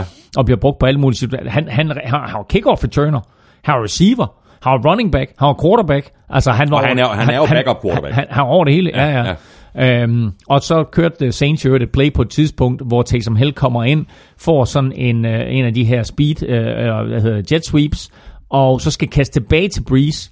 Og da Breeze han så er dækket, så løber han så selv mm. Taysom Hill for en første down. Så øh, nummer 9, det er Drew Breeze. Han er superstjerne på det her hold, men Taysom Hill med nummer 7, Morten Andersens tidligere nummer, er altså ret sjov at holde øje med. Ja, det er han. Superstjernen øh, hos Rams hedder øh, Gurley. 13 løb for 86 yards og touchdown øh, plus kun 6 grebne bolde for 11 yards. Jeg forstod aldrig helt, øh, hvorfor øh, Gurley han ikke blev involveret endnu mere i kastespillet. Nej, og det kan man godt stille spørgsmål med, men, men det var som om, at øh, lige nøjagtigt det facet af Ramses angreb havde Saints besluttet sig for at tage væk. Det kan man godt forstå. Jamen, det kan man godt, men det har bare været ikke, det har ikke været muligt for Nej, andre nej, hold. nej. Vi så, vi så Packers have stor succes med det i første halvleg i forrige uge, mm. øh, hvor de jo sådan set var meget, meget tæt på at, at tildele Rams det første nederlag. Men så i anden halvleg, så fik Rams gang i Gurley, og ikke mindst Gurley som, som receiver. Øh, og så vinder de den kamp, Rams. Her i den her kamp, over 60 minutter, der besluttede Saints sig for, den ene ting, der ikke skal slå os, det er Gurley, der griber bolden. Fordi Gurley, der griber bolden, og så er en en mod en situation eller et eller andet, ikke? og så pludselig har 40 yards foran, så det kan slå hvert hold ihjel. Så i den her kamp, der sagde Saints, okay, det aller, aller vigtigste for os, det er at sige, fint, Brandon Cooks kan gribe sine bolde, Robert Woods kan gribe sine bolde, men Gurley skal ikke have lov til nej. at slå os ved at gribe de der screens eller outs, eller hvad det er, han løber. Det lukker vi af for. Saints, de er 7-1. De spiller ud mod øh, Bengals. Rams, de er 8-1, og de får besøg af Seahawks, og du har et spiltips. Jamen det har jeg, fordi uh, Saints er jo simpelthen så brandvarme, så man er nødt til at spille på dem. Og uh, de er på udebane i den her weekend imod Cincinnati Bengals, og som vi har talt om tidligere, så er Bengals uden AJ Green, og jeg kan ikke se, hvordan Saints kan tabe det her kamp. Og Saints giver altså 1,45 hos danske spil. Uh, og det er, det er selvom, money in the bank. Jamen det, er money in the bank, ja. så selvom det ikke er noget stort odds, mm. så er det bare, du ved, altså, hvis du sætter dig ned og, og smider 100 kroner, så har du 145 kroner tre timer senere, ikke? Altså det er en god deal. Det er god hovedregning, det der. Det kan du bare, Hjelm. Ja, jeg er så skarp.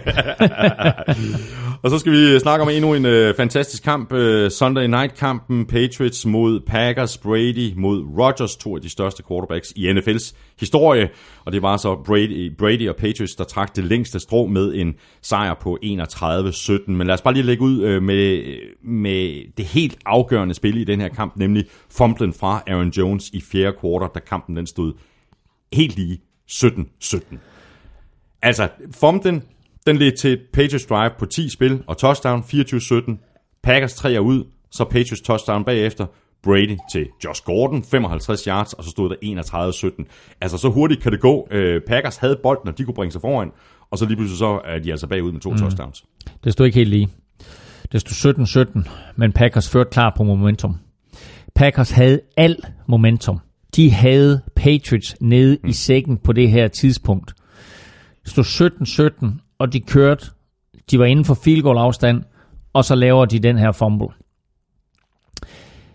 Det er anden uge i træk, at Packers smider en sejr over tophold på en fumble. I forrige uge, der var det på special teams. I den her uge, øh, der var det på øh, der var det den her øh, running back. Hvem var det? Var det Aaron Jones, der fumblede? Det var Aaron Jones, ja. Øhm, og i sidste uge var det Ty Montgomery, på et, øh, hvor, han, hvor han tog bolden ud. Øh, Præcis. Kick-off return. Øhm, og de havde faktisk også endnu en øh, special, uh, special teams øh, fumble øh, Packers i den her kamp. Så det var de her turnovers, der kom til at afgøre det. Mm. Packers, må jeg sige jeg synes ikke, at de... Altså, nu, nu talte vi sidste uge om det her med Mike McCarthy, og skulle han fyre sig, eller skulle han ikke fyre sig, jeg har ikke rigtig nogen holdning til det. Men hvis jeg ser på det her Packers-mandskab, og jeg ser på det talent, de har offensivt, så synes jeg faktisk ikke helt, at de får nok ud af det. Mm. Uh, de har en god offensiv linje med to rigtig, rigtig solide tackles. De har Aaron Rodgers, som i min optik er, er den bedste quarterback uh, i, i mands minde. Øh, de der mangler måske et spørgsmål de, til dig lige angående det. De, de mangler måske lidt på running back. De har en Jimmy Graham, der løber rundt derude som, uh, som en, en uh, super tight end. Uh, kunne måske godt klare lidt, uh, lidt ekstra hjælp på receiver, men der var en til Parker trods alt en, en, en superstjerne i sig selv.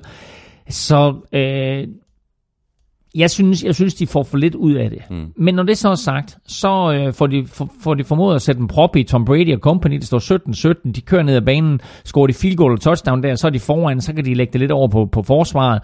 Øh, 31-17 siger, at den vandt Patriots så sikkert. Nej, mm, det gjorde det ikke. ikke. Den blev afgjort på den fumble ja, der. Og det er det, som vi har sagt helt tilbage fra de gamle Zulu-dage, og som vi stadigvæk siger i NFL-showet. Penalties og turnovers Will kan slå dig ihjel. Ja. Og den der. Den slår Packers ihjel. Ja. Spørgsmål her angående Rogers og Brady fra øh, en, der kalder sig JV, snabelag, G-O-W Choppy på øh, Twitter. Ja. Uh, han skriver sådan her, synes Elmik stadigvæk, at uh, Rogers er bedre end Brady, og hvorfor har han denne underlige holdning? Ej, jeg synes også, det er en svær diskussion. Ej, det kan, ja, ja. Altså, bror, du kan jo heller ikke diskutere det. Jeg siger bare, der er ikke nogen spiller i NFL's historie, der har haft de fysiske redskaber at arbejde med, som øh, Aaron Rodgers. Udover fysikken, og udover det her med hans evne til at, at, at føre sit hold på afgørende øh, angrebsserier inden for de sidste sekunder, og, og den evne, han har til, en unik evne, han har til at complete Hail Marys, øh, så må man også bare se på, han har vundet en Super Bowl, Brady har vundet fem. Hmm. Han har vundet en Super Bowl, Manning har vundet to, han har vundet en Super Bowl, Montana vandt tre. Altså, det, det er bare der, eller vand, vand, ej, Montana vandt tre, ikke? Øh, Nej, fire, ikke? Han vandt fire, fire, var jeg, og fire, fire var MVP ja, ja. tre. Ja, ja. Øhm, så, altså, jeg synes, at som quarterback, rent atletisk, er der ikke nogen som Aaron Rodgers. Men der går mange ting ind i en quarterback, og en af de ting, der går ind i en quarterback, det er også at vinde slutspilskampe, ja. og det er også ja. at vinde Super Bowls. Ja. Og altså, man kan jo ikke tage fra Brady, han har været i 8 og vundet 5. Nej, det altså, kan man bare ikke tage fra. Og, og altså, sådan er det. Og du kan ikke sammenligne Dan Marino Med, jo, måske netop kan du sammenligne Dan Marino med Aaron Rodgers, fordi Dan Marino også var, var den her helt igennem fantastiske Jo, quarterback. han vandt jo aldrig en Super Bowl. han vandt aldrig en Super Bowl. Så, øh, så altså, den, Og det er også svært det der med, fordi hvis vi skal sammenligne for eksempel en Aaron Rodgers nu i 2018 Præcis, med, præcis, med en. Dan Marino tilbage i, øh, Ja, ja. i, i 80'erne. Det er jo komplet umuligt, fordi spillet har også udviklet sig. siden, naturligvis. Ja. Uh, Patrick uh, Price, nu når vi er ved, uh, ved Brady, så uh, skriver han sådan her en lille sjov og crazy stat. Tom Brady er den første spiller i NFL til at nå 80.000 yards rushing, passing og receiving. Altså det er både Ja. regular og postseason Nå, uh, okay. lagt sammen. Så alle yards i hele karrieren. 80.000. Det er også vanvittigt, ikke? Åh, oh, jeg kan godt lide, at der er receiving med os. Han har er ikke mange bolde, han har grebet. ikke. Nej, men, øh, det er talt med her. Ja, ja, nå. Godt, du, jeg kan godt lige uh, zoome ind på et uh, par spillere uh, hos uh, Patriots. Uh, det er Josh Gordon og uh, Cordero Patterson. Uh, Gordon først, 10 targets i den her kamp, flest i, i sæsonen. Uh, fem grebne bolde for 130 yards og et enkelt touchdown. Uh, spiller fysisk, uh, og hvilket så også var, var et problem for Packers uh, secondary. Ikke? Hvem snakker du om nu? Gordon. Okay, jamen, jo, men altså... Øh, men, Vi kan jo sådan set også godt, når, når vi snakker om fysik, så kunne vi også godt tale om uh, Cordero Patterson. Præcis, præcis. Men lad os lige tage Gordon først, fordi hvordan Patriots formåede at få Josh Gordon for et femte rundevalg, det går over min forstand. Et hold, der i den grad har brug for receiverhjælp, og i den grad tidligere har været i stand til at tage spillere, som enten har været i deres karrieres efterår, eller har haft problemer, og tage dem ind i truppen og få dem til at fungere. Det eneste eksempel, jeg vil sige, som ikke rigtig har fungeret, det var vel Ocho Cinco, mm. som, øh, som aldrig rigtig fik succes. Øh, men udover det, så har de taget et hav af spillere og gjort dem øh, til, til superstjerner eller forlænget deres karriere. Og her har de altså fået Josh Gordon ind, og den måde, som Josh Gordon og Tom Brady begynder at fungere på nu, det kommer til at skabe problemer for alle hold, ja. fordi Josh Gordon laver nogle syge catches, i den her kamp, og øh, hans touchdown til sidst øh, afgør jo kampen. Mm. Og det touchdown, han scorer til sidst, bringer jo minder tilbage om dengang, han startede sin karriere for Browns, hvor han havde to kampe i træk med over 200 yards receiving. Så det her, den her nye duo her, er jo præcis den duo, som jeg sagde, der måske var potentiale for, nemlig en ny Brady til Moss. Ja. Brady har ikke helt den samme arm, men han har fået en receiver ind, som har nogle fysiske kvaliteter, som, som Patriots ikke havde på holdet. Og så Cordell Patterson, øh, Claus, fordi vi, vi talte jo om dengang, hvor, øh, hvor, hvor, hvor, var det i vores optagsudsendelse? Ja, det tror jeg, det var. At hvis der var en, en træner, der, der kunne få noget ud af, af Patterson, mm. så var det Bill Belichick, mm. fordi han ville fokusere på, hvad er det Patterson han kan, mm. i stedet for at fokusere på alle de der ting, som han, han ikke kan. Han er inde på 13 offensive snaps, det er ikke specielt mm. meget, men han rører bolden på de 12. Løb 11 mm. for 61 mm. og et touchdown, og så et, et, et, en enkelt grebet bold for, for, for, for 7 yards. Mm. Men det er jo, der kan man da virkelig tale om effektivitet. Jamen, ved du hvad du også kan tale om? Du kan også tale om, at øh, præcis det du siger der med, at han kan få noget ud af ham, men han kigger også på, hvor kan Cordell Patterson hjælpe os. Og der, hvor, hvor øh, Patriots har aller, aller størst behov for hjælp lige nu, det er på running back positionen, så de sætter ham ind som running back. Han startede i sidste uge på running back, han starter i den her uge på running back, og efter den her Aaron Jones fumble, der gør Patriots det, som vi aldrig har set dem gøre faktisk, og det er, at de løber bolden hvad, 6-7 gange i træk med Cordell, Cordell Patterson, og bliver ved med at løbe den, og det ender med, at han scorer touchdown på et løb. Det her, det var en spørgsmål om, at Patriots de sagde, det kan godt være, at, øh, at folk de siger, at øh, vi ikke har nogen running back, og vi ikke kan løbe bolden, men prøv at se, hvad vi har her. Mm. Ikke? Vi har en fyr, der hedder Cordell Patterson, har ikke og, det, og, med, og, det, men og vi det har- kan godt være, at der, sådan, der står 84 på ryggen af ham, men det er ham, der løber bolden for os. Mm. Og så hammer han bolden ind. Øh, den måde, han løb på der, Cord- Cordell Patterson, det var sådan lidt ligesom at se ham øh, til afslutningen på nogle kick-off returns, hvor han godt er klar over, når nu kommer jeg ikke rigtig længere, så sænker jeg skuldrene. Mm. Men han, han løber godt. Ja. Altså, og man må bare sige, altså Cordell Patterson er en af de der atleter der, at nu er han godt nok receiver af navn, men har haft størst succes som returner, og var han kommet ind i ligaen som sådan en, øh, nu talte vi om Eric Dickerson i sidste mm-hmm. uge jo, han er jo meget sådan samme størrelse øh, som Eric Dickerson, øh, høj, øh, jeg vil ikke kalde ham ranglet, for det har han ikke været, altså han er solidt bygget hele vejen rundt, men jo en, en, en, en, en høj spiller og en tung spiller, var jo lige omkring 100 kilo, han kunne jo sagtens være running back jo, så var han kommet ind i ligaen som running back, så kan, så kan man sige, men så var det hans position, så har han måske haft, øh, hvad ved jeg, 48 på ryggen i stedet for 84, men øh, nu løber han rundt med 84 og leger running back, og, og gjorde det rigtig, rigtig godt i den her kamp. Solidt bygget, siger du. Øh, så kan jeg ikke øh, lade være med at tænke på os selv. Øh, Claus, vi er begge to også rimelig solidt bygget. Jeg har tabt mig. Alle de linsechips. Prøv, det er så vanvittigt. Nu, sidder, nu, sidder, nu sidder vi her, ikke? Du ved, Vi, vi mødes klokken 9 og tænker, "Nå, nu skal vi lave podcast. Hvad er det første, der sker, det er, du siger, "Nå, det er dynamit i posen derovre. Skal vi have nogle chips? Så sidder vi klokken 20 over 9 og sidder og spiser chips. Tror sgu da pokker, man bliver tyk. Hvor er der nogle linsechips? Hvorfor? Der, Der er, ikke, der er ingen linsechips. Det her, det her, det her, de sørgelige rester, jeg skal omkring tafel og MVP, øh, Christina. Det kan du godt få Det kan kun gå for langsomt. Ja, der skal, vi skal, vi skal være have tynde. pummet ma- massivt op på Ja. linsechips. Prøv, det er vigtigt, vigtigt til jul, at vi får spist nogle linsechips. Ja, det er det altså. Ikke? Det er det. Patriots, de er 7 2. De skal til uh, Tennessee og spille mod Titans. Packers, de er 3, 4 og 1, og de spiller hjemme mod Dolphins. De er under 500. Packers. Under 500. Der er jo ikke nogen, der forstår, Nej, hvad du mener. åh, Så jamen, nej, men, 500. okay, de har tabt flere kampe, end de har vundet. Ja, Det kan ikke være tilfredsstillende. nej. Nej. Øhm, nej, nej, og det er det ikke, og det er også det, jeg sagde i starten, at de skal jo ud og vinde øh, som minimum 5 og gerne 6 af de sidste 7 for at gå i slutspillet. Så taler vi om uh, Monday Night'eren mellem uh, Cowboys og Titans. Uh, Nej, de har 8 kampe selvfølgelig, så de skal vinde 6 ud af de sidste 8 der. Sorry, ja, fint nok. Jeg er færdig. Ja, så, Nej, jeg har faktisk lige en ting mere. Sorry, jeg lige afbryde dig. Men det er Nå, det er fordi, okay. der var en spiller, der blev smidt ud i den her kamp. Uh, Jermaine Whitehead mm, mm. blev uh, slået ud for at bitch-slap en modstander, hvilket er virkelig dumt, når man har hjelm på. Ja.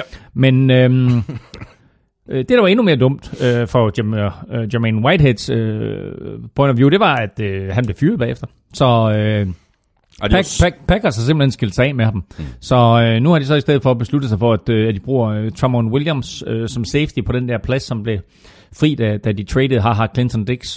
Øh, så øh, nu har de altså valgt at sige, at Jermaine Whitehead, ikke, når, man, når man dummer sig på den måde der, så skiller vi sig af med dig. Mm. Så ja, jeg synes, der er sådan nogle strømninger i, i Packers, som også siger, den her sæson, den er, den er ved at være derhen, hvor vi smider den i skraldespanden. Mm. Og så til Monday Night'eren mellem øh, Cowboys og Titans. Vi havde begge Cowboys i picks. Øh, sådan gik det ikke. Titans de vandt med 28-14. Øh, og det på trods af, af, af to tidlige Titans fumbles. Øh, en af de mest stabile præstationer, jeg har set fra Marcus Mariota i år i hvert fald. Og det her, det var en kamp, som var defineret af de der turnovers i starten, øh, fordi øh, det, det, det lød til, at øh, der ikke rigtig var nogen af de her to hold, der gad at, at holde fast i bolden. Og øh, så kom Cowboys foran, og man tænkte, nå, jamen den øh, kørte det stille og roligt hjem, men øh, det stod 14-14 ved pausen, og i anden halvleg, jamen, der trak øh, øh, Titans stille og roligt fra. Cowboys angreb kunne ingenting. Øh, Ezekiel Elliott havde nogle enkelte plays, Amari Cooper havde nogle enkelte plays. Der var ingen andre spillere på det her Cowboys angreb, der leverede. Dak Prescott, som vi ellers øh, havde en vis forventning om, skulle til at lave flere plays ved at løbe bolden selv, mm, havde og ingen plads til at løbe bolden, og når han løb bolden, så var han jo idiot nok til at løbe bolden ud over sidelinjen for minus to yards, i stedet for at kaste den væk. Der var så mange dumme fejl. Det er din computer. Ja, ja, hun er slukket. Jeg tænker også, der er en eller anden, der blander sig i samtalen. Ja, Ja, Hvad fanden er det? Um, der var så mange dumme fejl uh, af, af Cowboys i, i, i den her kamp, sådan rent mentalt, uh, som gjorde, at, at selvom de måske havde været fysisk bedre, så havde de ikke vundet det her opgør. Jeg havde da også sådan lidt, øh, når jeg ser på playcalling for Cowboys, altså point, øh, på point altså, jeg synes det er så forudsigeligt. Det minder mig om dengang, hvor Dennis Erickson, han var head coach for 49ers. Mm. Der sad man bare og sagde, når, når de var i duck, duck, goose, duck, mm. duck, goose. Du vidste bare, at det var løb, løb, kast, løb, løb, kast, og det var simpelthen så forudsigeligt. Mm. Jeg ved ikke, om du har det på samme måde, når du ser Cowboys angreb, men jeg synes, det er så forudsigeligt at sidde og se på.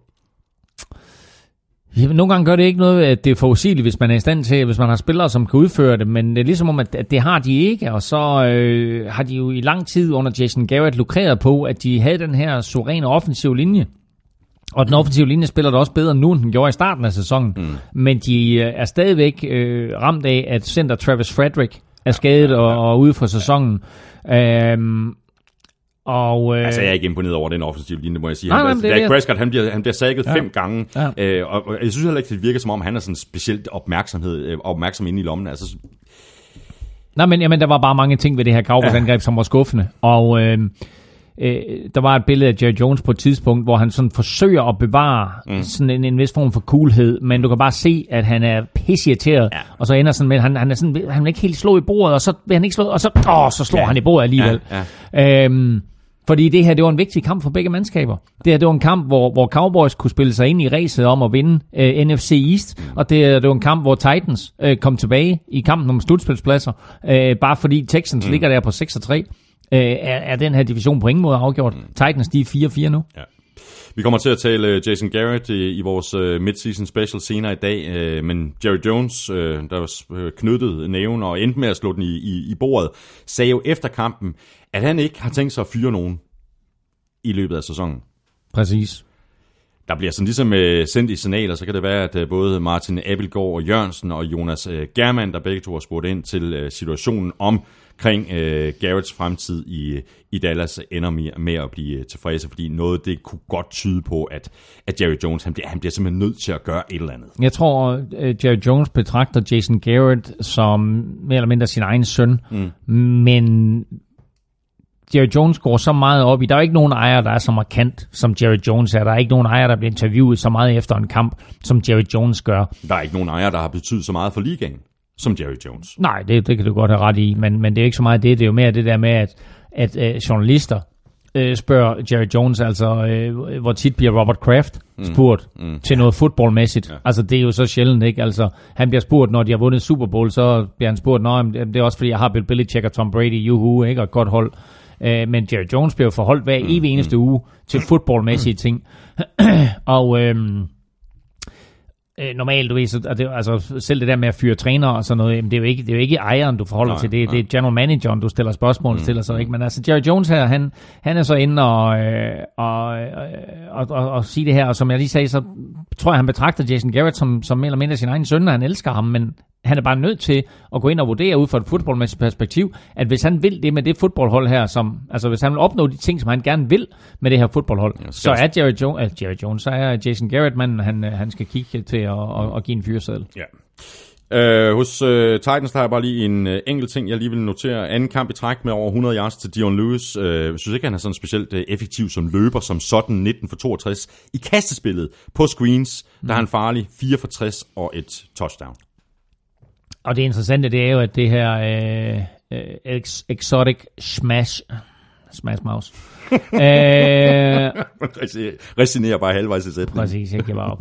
øh, altså det, det, det er jo long gone, øh, så det er blevet, det er blevet mere, øh, altså det er blevet meget mere øh, dash end det er smash, mm. ikke? Uh, fordi uh, det er uh, den hurtige running back, den væver running back i Dion Lewis, mm. som får meget mere ud af det, end, end uh, den tunge running back Derrick Henry, selvom han selvfølgelig scorer touchdown på mållinjen, hvor de siger, nå, mm. mangler en yard, prøv at se, om I kan stoppe Derrick Henry. Mm. Mm. Kunne de så ikke. Bøj, bøj med det. Titans øh, er øh, 4-4, de får besøg af Patriots. Cowboys, de er 3-5, og de spiller ude mod Eagles. Så så kom vi igennem øh, uge 9. Lige om lidt, der ser vi frem mod uge 10. Vi skal også have nogle svar i quizzerne forhåbentlig, og så se, om der er nogen, der har ramt rigtigt i øh, odds-quizzen fra Danske Spil. Lige her nu, der er det dig og dit momentometer, Elmin. Jamen, der skete jo faktisk noget i den her uge i mit momentometer, fordi øh, et af topholdene tabte, nemlig Rams, og øh, i og med, at øh, de tabte, og øh, både Patriots vandt, og Chiefs vandt, og Saints naturligvis vandt, så ryger øh, Rams altså helt ned på fjerdepladsen. Mm-hmm. Så ny etter med den her sejr over Rams, der ryger New Orleans direkte til top, og øh, det vil altså sige, at de for første gang i år øh, indtager førstepladsen på mit momentometer. Det gør de så foran Patriots på andenpladsen, Chiefs på tredjepladsen, Rams nu fire, og Chargers stadigvæk på femtepladsen. Og så i bunden, der øh, altså selvom øh, man ikke spiller øh, som Giants gjorde, så ryger de altså to pladser op, fordi jeg var nødt til at smide Raiders helt nederst. Igen, igen, igen. Og hele det her momentometer fra Elmings hånd ligger der, hvor det plejer at ligge, og det er inde på gulklud.dk, hvor du finder alt i øvrigt, hvad der er værd at vide om NFL. Vi skal have quizzen! Åh. Oh. Det er tid til quiz, quiz, quiz, quiz, quiz. ja, hvad var det? Skal vi tage uh, dit uh, spørgsmål? Jeg må heller lige få det uh, også ja. af hensyn til lytterne. Uh, Jamen, uh, få det, få det stillet igen. I 1988, der kom der en film frem, der hed Young Guns. Ja. Blandt andet med Emilio Estevez. Ja, det var en, god, ja. det var en god film. Ja, og sådan lidt om cowboy og sådan noget. Ikke? Exactly. Gunslingers. Ja, exactly. Ikke? Nå, Nogle røver, røverbanditter. Præcis. I 2018, der hedder NFL's Young Gun Patrick Mahomes. Han har kastet 300 yards og tre touchdowns, fire kampe i træk. Mm-hmm. En quarterback i historien har kastet 300 yards og tre touchdowns, fem kampe i træk. Det var i 1998, altså ja. 10 år efter, at Young Guns kom ud. Ja. Hvem var 1998-udgaven af Young Gun? Det, det må være Peyton Manning, ikke? Jeg tror først Peyton Manning, han kom ind i ligaen. Er det efter det? I, ja, kom han ind i 98. Han kom ind i 98, og så kom, øh, så kom øh, Og- og det gik- Brady ind i 99. Men det var godt, det var godt skud. Det var, det var et flot skud. Og det var tæt på. Ja. 1998. Ah! Ja. Fordi Peyton Mannings øh, rookie-sæson var faktisk ikke imponerende, vel? Nej, der gik de 3 og 13. Jeg bildte lige mig selv ind, at han var inde i 97. Ja. Ja. Sørens også. Ja, Sørens også. Ej, det er sådan Jerry Jones. oh. Ah! Nå, men da du sagde det på den måde der, jeg har det godt, så tænkte jeg, "Jamen, den har du. Okay. Ja, det havde jeg ikke. Nej. Drew Bledsoe. Øh, er fremragende skud. fremragende skud. Nej, prøv at høre, der ligger faktisk lidt hjælp i, i hele øh, den her opbygning af spørgsmålet. Er det det? Ja. Åh, oh, shit. Så er det sådan en, som jeg skal have. Young Young... Steve. Steve Young! I 98. Ja. Hold da op. Ja, jamen, jamen hold nu kæft. Jamen fantastisk. Steve Så- Young, 49ers, vigtig. lækkerier. Yay! Med en Ja, helt vild hjælp. Okay. Nå, jamen ved du hvad, øhm, og øh, det er quizzen fra Armstrong. Øh, den, det er, var, u- den er umulig. Nå. Ej, hold Nej, okay, godt. Ja. I hvilken kamp i nyere tid har vi fået flest point Godt. i en kamp? Altså Saints Rams i søndags, det var 80 point, 45-35. Ja. Jeg prøver, det sjove det hele er, jeg kan huske, at jeg på Zulu lavede et indslag mm. om en kamp, hvor øh, vi lavede sådan et, øh, sådan et, et, et, et, et sådan- hvad hedder sådan et kasseapparat. Ching, ching, Ja, ching, det passer meget godt med, med årstallet også. Ja. Øhm, og, Vil du have årstallet? Ja, men lad mig, lad mig prøve at gætte mig frem til det, fordi jeg vil gætte på, at det har været 2002. Ah, plus to. Og fire? Okay. Nå, jeg vil sige, altså nu, jeg, jeg, jeg, kan, ikke, jeg kan simpelthen ikke huske det, men jeg, jeg, jeg gætter bare på Ravens mod Jaguars. Det var det så ikke. Nej, okay, men jeg, kan- jeg kan ikke huske det så. Nej. Bengals Browns, november 2004. Ja, Kampen endte 58-48, 106 point. ja jamen, det var den. Det, det, det var lige præcis den, hvor vi lavede den på. Ja. Okay, nå ja. Ej, hvor sindssygt. Okay, Og ja. så er der en, en kamp øh, længere tilbage i 1966. ja. Og det sjove af det hele, det er, da jeg sad sammen med Rasmus Skov, som vi nu har omtalt et par gange, i søndags, der blev det bragt op. Hvad er den, me- hvad er den mest højt Okay. scorende kamp? Okay, det Og sjovt. øh, jeg tror, at det er rigtigt. Det var 118 point, er det rigtigt? 113 point. Var det 113 Kampen point? ender 72-41 Ja, i 1966. ja. Redskins, der slog Giants. Du, du, kan mig ikke, du lader mig ikke gøre færdig, jeg vil have sagt Ah, okay. Redskins, Redskins over Giants. Nå, altså vi havde så, altså den kamp, hvor der bliver scoret flest Jamen, point. jeg tror, altså, det var, det var 100, 118 point, ikke? 113 point. 113 ja, 113 point, ja. point. Jamen, det altså var- i 66. Ja, præcis. Det var Redskins over Giants. Hold kæft, det er imponerende, du Ja, kan det. Ja, og det er sådan noget 72, 43 aktier eller eller andet. 72, 41. 72, 41. Ja, det var, men 72, Hold kæft, det 43, det, er gav ikke mig sejt. 113. Nej, nej, nej. Ja, men, men den havde jeg nemlig, den der. Men det var så også fordi, altså, at det, at det, det, sådan, noget, det ligger bare inde i hovedet. Det er ikke noget, jeg Det er har bare hørt. det er noget, jeg bare har husket.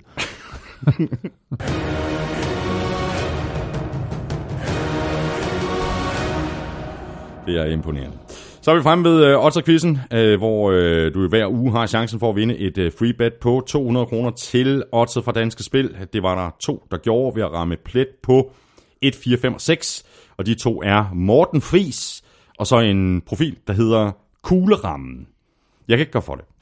Kuglerammen og Morten Fris. Nu skal I så bare sende mig en øh, direkte besked på Twitter med jeres mailadresse, og så sender jeg til gengæld jer et øh, freebet den anden vej, og så har I hver især 200 kroner at gå amok for inde på Odds for Danske Spil. Vi lægger en ny øh, Odds quiz op i eftermiddag på NFL Shows Twitter-profil. Deadline er søndag kl. 19. Du deltager ved at svare på det tweet, hvor Odds quiz'en er vedhæftet, og det gør du ved at skrive dit dine bud, og så afslut med hashtag Otterquiz. Der er øh, kun to krav. Du skal være 18 for at deltage, og så skal du, hvis altså du vinder, placere hele beløbet på et spil inde på Ottet fra Danske Spil.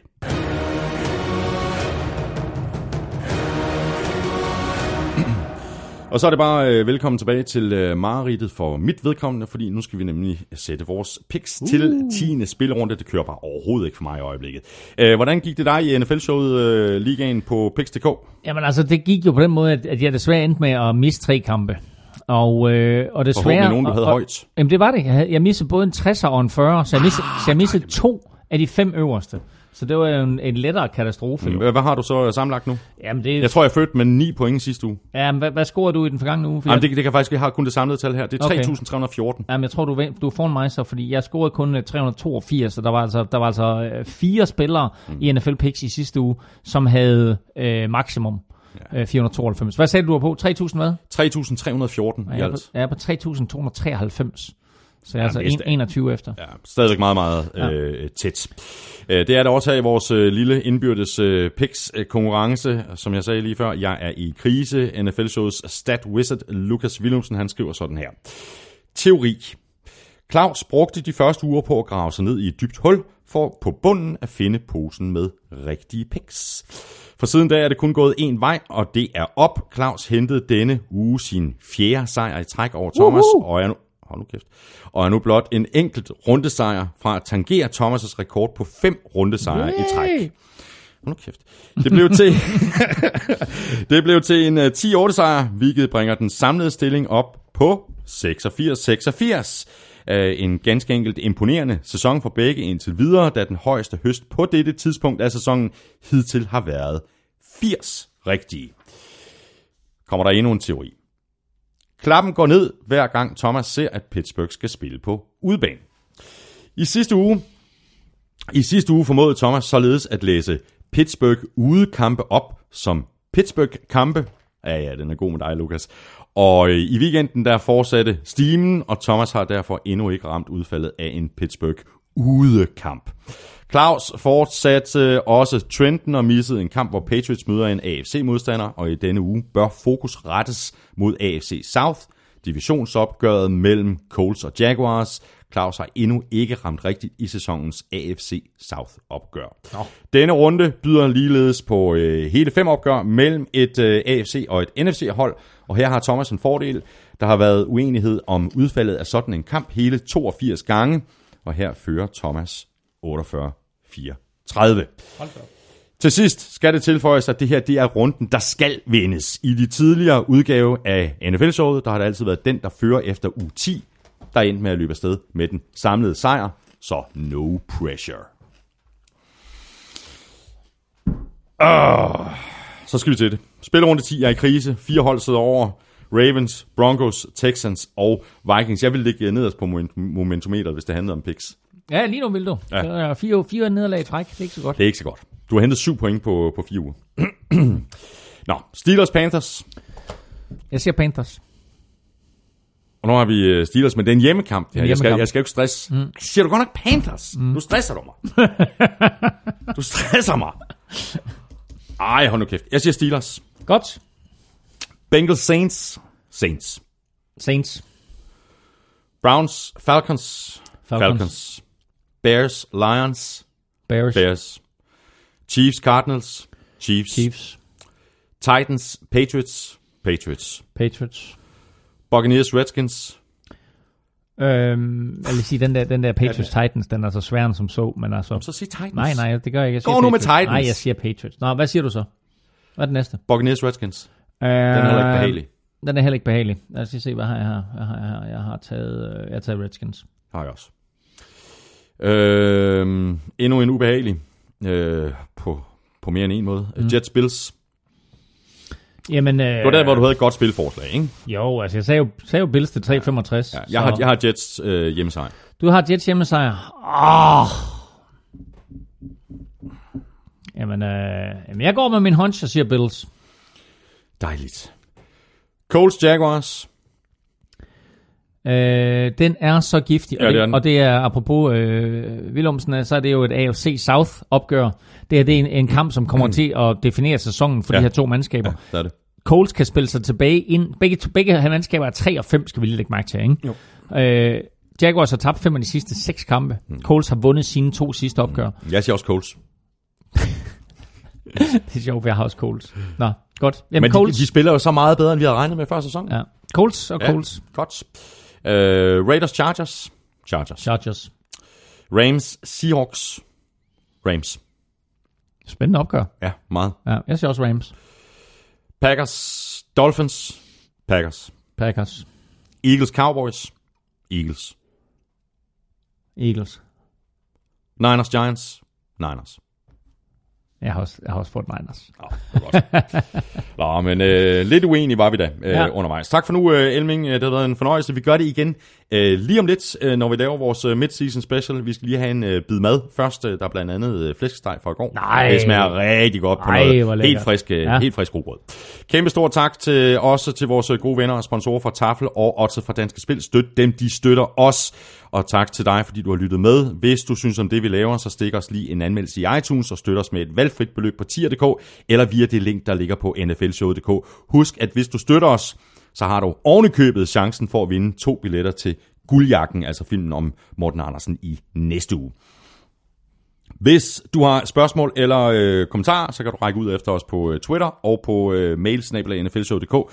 Jo tidligere du skriver, jo større er chancen for, at dit spørgsmål eller kommentar kommer med i udsendelsen. Og husk, at vi nominerer tre spillere til ugens spiller hver tirsdag på NFL Shows Twitter-profil. Vi gør det på mandag i næste uge, fordi vi optager en, en dag tidligere end normalt, og hver onsdag, der sætter vi så gang i også quizzen, og det foregår også på Twitter.